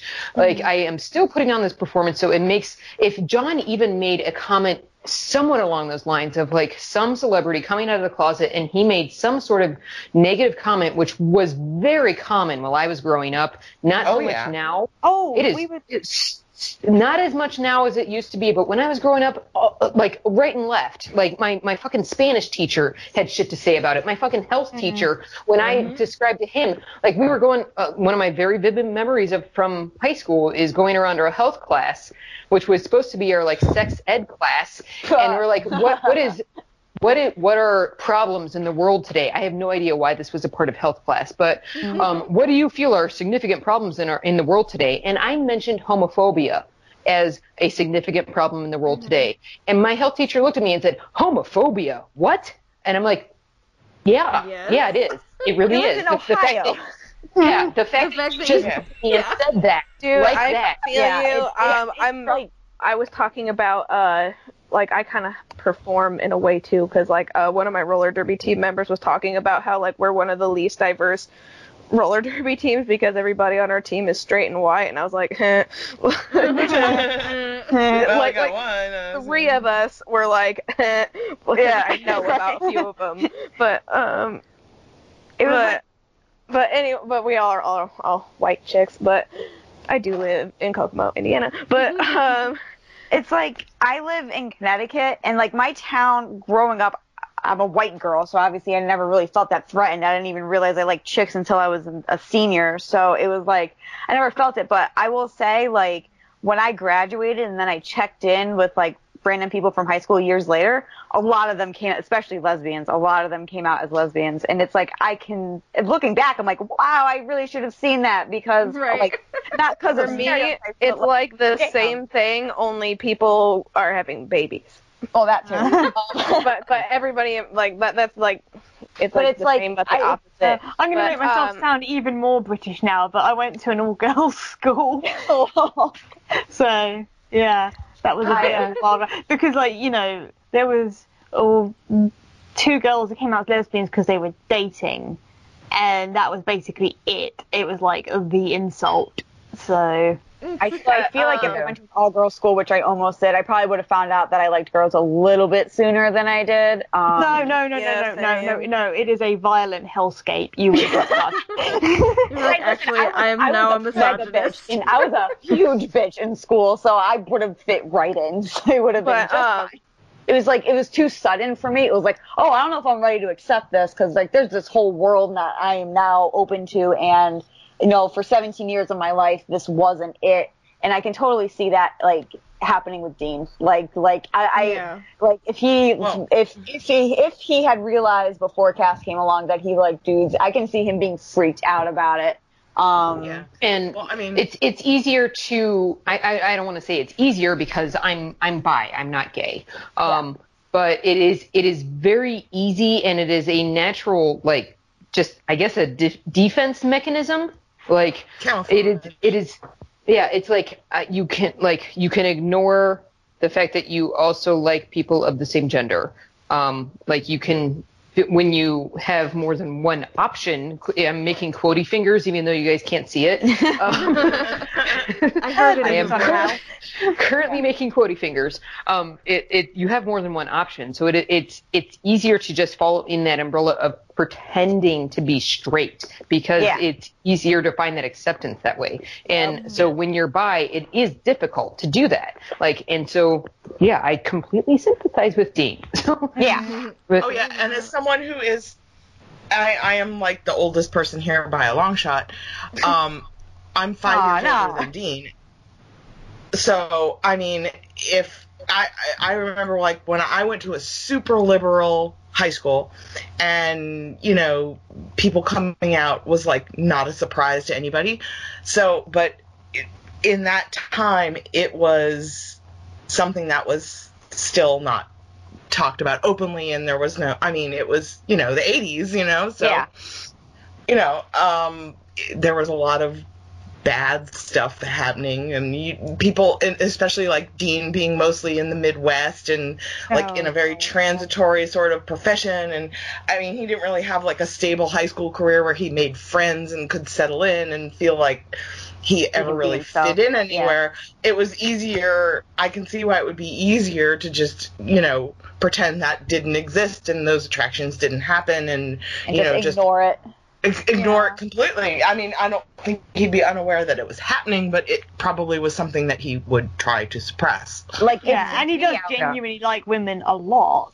Yes, so clearly. It doesn't really kind of put a crimp in his game. He just goes after the easy target in a way. And it's like the opposite with me. I feel like at this point in my life, I'm more attracted to women, but I hold the right to, you know, I have a crush on, like, I like this actor, or that maybe that guy's kind of hot, you know, whatever. I feel like it's the opposite with Dean. I feel like if he's bi, then maybe he kind of likes women a little bit more for, like, a casual hookup, and, like, maybe he, like, is only attracted to guys if, like, it's more of, like, deeper connection. In terms of Dean, who is, like, the mother of anxiety and keeping it in, I can imagine it, you know, fucks me up a little bit. Poor guy. Well, I'm also bisexual, so I literally just recently came out to my mom, like, this past, like, few months. Like everyone else was saying, it's so much it's so easy. Well, we can hear you. To just pretend that, you know, that part doesn't exist. Yeah. So you're like, and for the longest time I didn't, just like Jen, I was 19 when I realized that, there was something else going on there. I was like, wait. And so this whole time I had no idea that that was something that really, like, affected me. Like, I feel like with Dean, that's what it is, like, right. Like, and then from there, you can go back in your mind and go, like, oh, I should have realized this so long ago. It makes a lot more sense. Yeah. That's how I am with, like, the asexual thing, even though I kind of, like, it's so confusing, because I also kind of identify as bi and, like, ace. And that's fine. You know, be whatever you want to be. It's a lot. And the reason I don't talk about it to, like, people in real life is because I will have to explain it. Oh. And part of it is being lazy, and part of it is I know people will understand, because I know there's a lot of people around me who are like, people aren't actually bi, and I'm just like, shut up. Yeah, like, you can't even get past the people aren't actually bi, never mind everything else that made big reason why I still feel like I'm performing even at the age of 33, almost 34, is because I have gotten the, oh, bi people don't exist. You are just like, you're still figuring it out. I've gotten that from both straight people and gay people. Like, it's,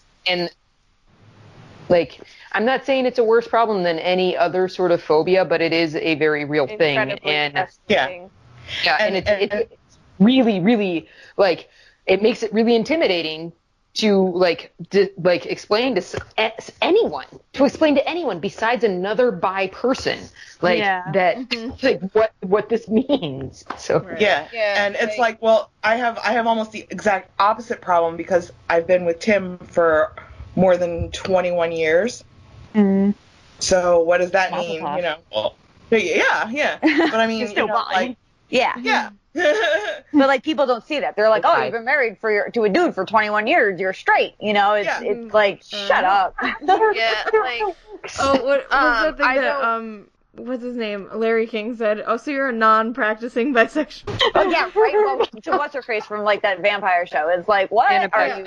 Yeah, it's like, what are you fucking talking about non-practicing? This isn't a fucking religion, you idiot. Like, what the fuck? Yeah, it's like, you know, even married people, like, you still find people attractive regardless of if you're in a relationship or not. Right. It just means you don't have to act on it and, like, you know, pursue somebody because you're in a committed relationship already. I mean, that's the way my mom the only thing. You could look, not touch. Mm-hmm. It's almost like the same thing. Depending on the state of your relationship. Yeah. Yeah. Should we try to bring it back to Supernatural? Yeah. We got sidetracked big time. So we did. I think we did talk about performing Dean, at least, so... Yeah. We related it to ourselves. There's one thing that I wanted to bring up, one specific... line in Shadow Painter vs. Question was the straights can't have him. I love that, but also I feel like one of the reasons why people get so emotionally driven by Dean in general, or just Dean in general, like, why it's not just the bi bros, it's also, like, straight dudes who are like, no, he slept with women. Like, one, they don't understand bisexuality. No. Yeah. But two, it's because a lot of people identify with Dean. And it's not, like, here I identifying with Dean because, like, I see certain behaviors in him, I'm like, I have done this. Yeah, because Dean is such a chameleon character with so many different traits, there's always going to be something that somebody relates to. So, like, we as, like, random queer girls and stuff are just, like, looking at Dean and we're like, that's us! But, like, my best friend's, like, leather jacket-wearing, like, dude-bo boyfriend is seeing Dean, like, as that surface layer. Yeah. So I was just laughing because I just remembered... I was being miserable about being dumped sometime, and they took me out drinking, and I just crash watched, I think, up to the end of season 9, and I just started reading a lot of meta, and for some reason I ended up crying all over my friend about how important Bi Dean was, and then her boyfriend came over, and I, like, you know, grabbed him by the front of the leather jacket and was like, Dean's bisexual, he watches the show too. You're like, no, he's not. And I was like, yes, he is. I was very drunk. I would probably do the same thing with, if I ever got on that gear while drunk, I would probably do the exact same thing, but... That's what drunk really is all about. Like, if you have, Yeah, if you guys ever encounter drunk me, you know what to do. So we're going to, because we're gonna do a drunk episode. And I'm the designated moderator because I don't drink. So yes, exactly. Somebody's gonna do it. I'm there. It's gonna be 5 a.m. So let's just go through the thoughts real quick just to see if there was anything a little extra that we didn't go through. What are your thoughts on Dean's sexuality? What are your thoughts on Cass's sexuality? Do you think the show will address either of the sexualities textually? Favorite episodes, moments, regarding their sexualities. So I think we actually covered a lot of that. Yeah. We all seem to agree that Dean's bi anyway, don't we? Yeah. I think we do. There's no differentiating opinions here, so... Everybody agrees Cass is ace, that's good. Yeah, at least on the spectrum, because like even if people say he's pan, he could still be ace and be pan at the same time. Yeah. He could be like romantic, or he could be I don't think I'm on... and demi-ace at the same time, or whatever the fuck you want. I don't know if I'm on that ace train, but again, I think we all agree that yes... when it comes to Cass, just yes to everything. And there's no really wrong way to read a character. So if you read him as one way, as long as you're respectful. There's only one wrong way to read Dean Winchester, and it's that he's straight. Exactly. That's you can't read Cass as straight either. So exactly. Yeah. Well, Cass is inherently not straight because of the whole celestial wavelength thingy. So no character's straight. Even if Cass identified as male and only ever was with female characters, he would still not be straight. Yeah. Angel. So I think the too long didn't read version of this podcast is nobody's straight. So I feel like but we'll show address either of these sexualities textually. I say yes. I'm betting yes. Mm. Yeah. Well, I feel like they've already addressed Cass's one. I mean, I literally just watched 12:10 before this call, minutes before it ended. So, I think they already have. I don't know. I'm optimistic, but at the same time, I'm trying to be a little realistic about it. It's one of those things where I don't expect it to happen, but if it does, I'll be pretty happy about it. Right. Yeah. I think something like Cass and Hannah thing is addressing Cass's sexuality, subtextually, but it's putting something on the table that's so ridiculous that you can't really say that it's not presenting some sort of argument. Yeah. I have a really weird approach. I don't think I actually ever answered the question of if I think it's going to become canon or not. I don't know. I don't think anyone else can know either, because the show's not over, and even the people who are fucking writing the show, they don't know what's going to happen. The network can step in and say, "Hey, no, fuck you, we're not going to let you do that." I don't see the CW doing it. Or the opposite. That right now, Dab could be like, "I don't ever want them to be canon," but then he's not he changes his mind or something. So he changes his mind, or he's not showrunner anymore before the show's over. We keep theorizing that it's going to end in 14, but the fact is we don't know. Yeah. We don't.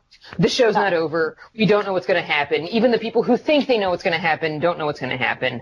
But I do think that it would be the smartest decision that Supernatural ever made to make Dean canonically bisexual. I think that would be a very, very, very intelligent decision of them to make, just because of all of the controversy surrounding Supernatural's various decision-making about which characters they've killed and how they've treated certain characters and the reputation that it has, regardless of whether or not you think that reputation...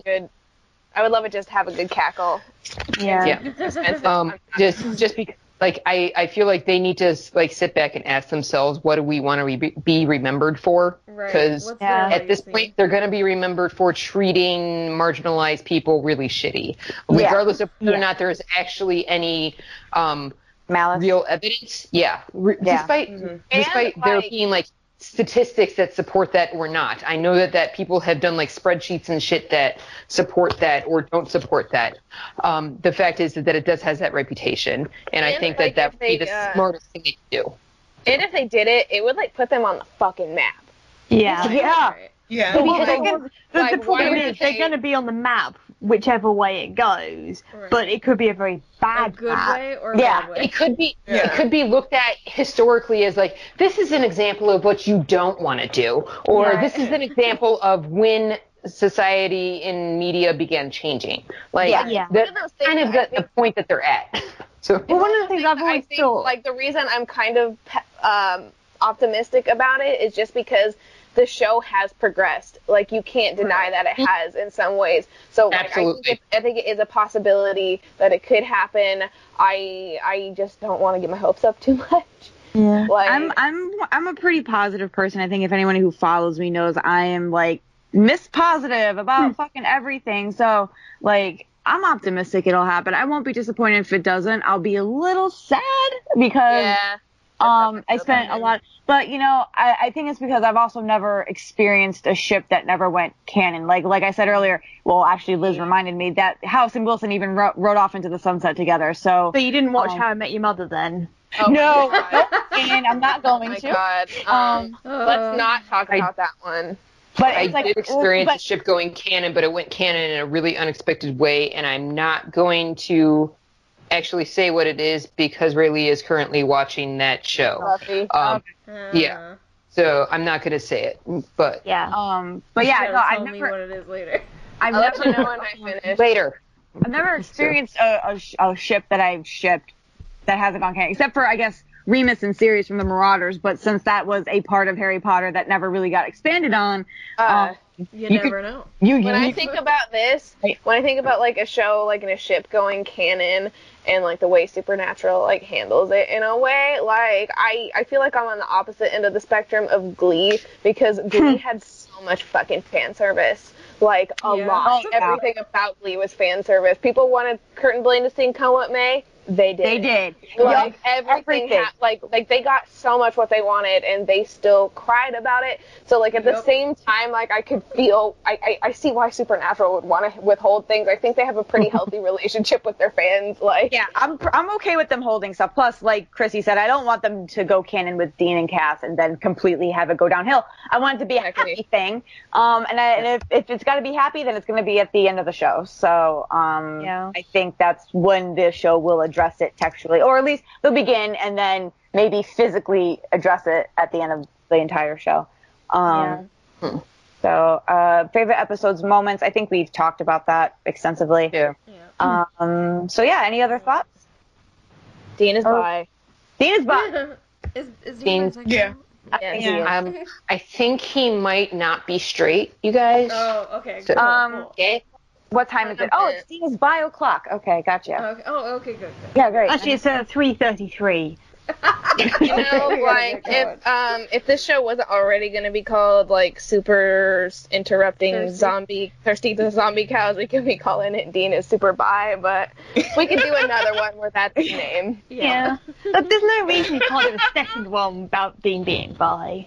Oh, that could be another one we could do later on. I'm going to say this out loud. You can cut this out if you want, but because I feel like Dab hinted that there was some announcement at Comic-Con, and then the announcement that Wayward Daughters is coming out before Comic-Con, I am going to make this wild-ass prediction that he's going to announce the end of the series. How dare you! I know. I'm a terrible person. Actually, you know what? It would be kind of cool because it's 13 and 13 is that number. So I mean, but I don't want it to end. Well, I don't. I could also see them actually saying, "We're going to do 13 and then 14," just like Game of Thrones did, where they said that season 8 was going to be the last one. So like they announced that 2 years ahead of time. I'm okay with announcing that 14 will be the last season. That's okay. I just it's too soon. Like I need to know before. I don't need like a whole year to prepare. I know I'm going to get Wayward Daughters, but that's not guaranteed that it's going to keep going.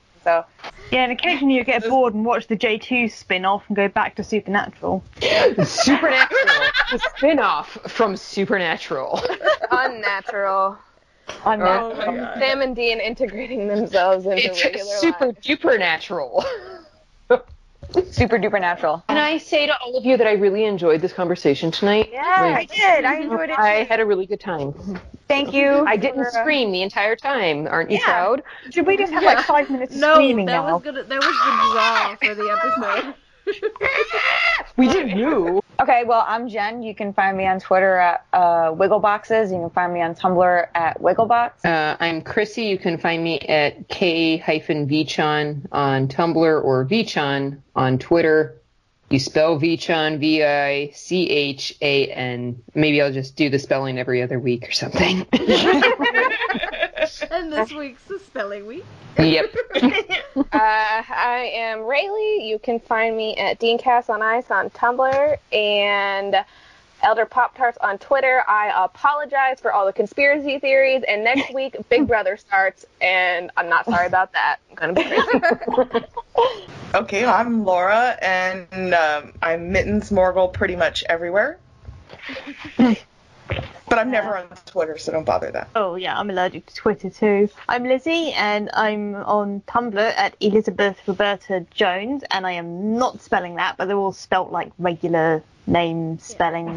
Sound it out. We'll tag you in the post anyway, so people can just click and just be like, oh, yeah. Person. Oh, yeah. Liz Bob. Liz Bob. Yeah, there we go. Responsible for the little Liz Bobs in the background. Also known as Dab. Oh, yeah. Liz Bob, I just got why you're called Liz Bob, because Roberta...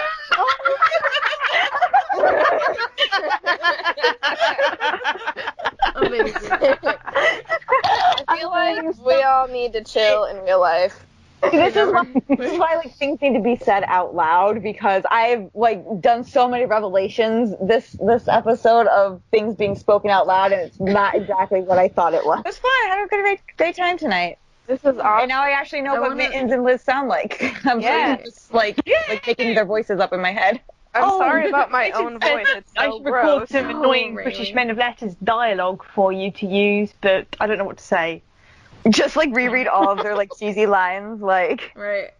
I can't even think of one. I can't either. Like, I blocked it all out of my mind. Catch British Men of Letters. That ridiculous, like, the first thing to mind. Nonsense. I'm Catch, and I'm here to brainwash you. Fuck you. Blah, blah, blah. Whatever. Blah, blah, blah. Blah, blah, blah. I just want to say thank you to Mittens and Liz Bob for coming on, and of course we'd love to have you on again at any time. Yes. Yeah, thank you for coming. Oh, it was fun. This was the best fucking shit ever.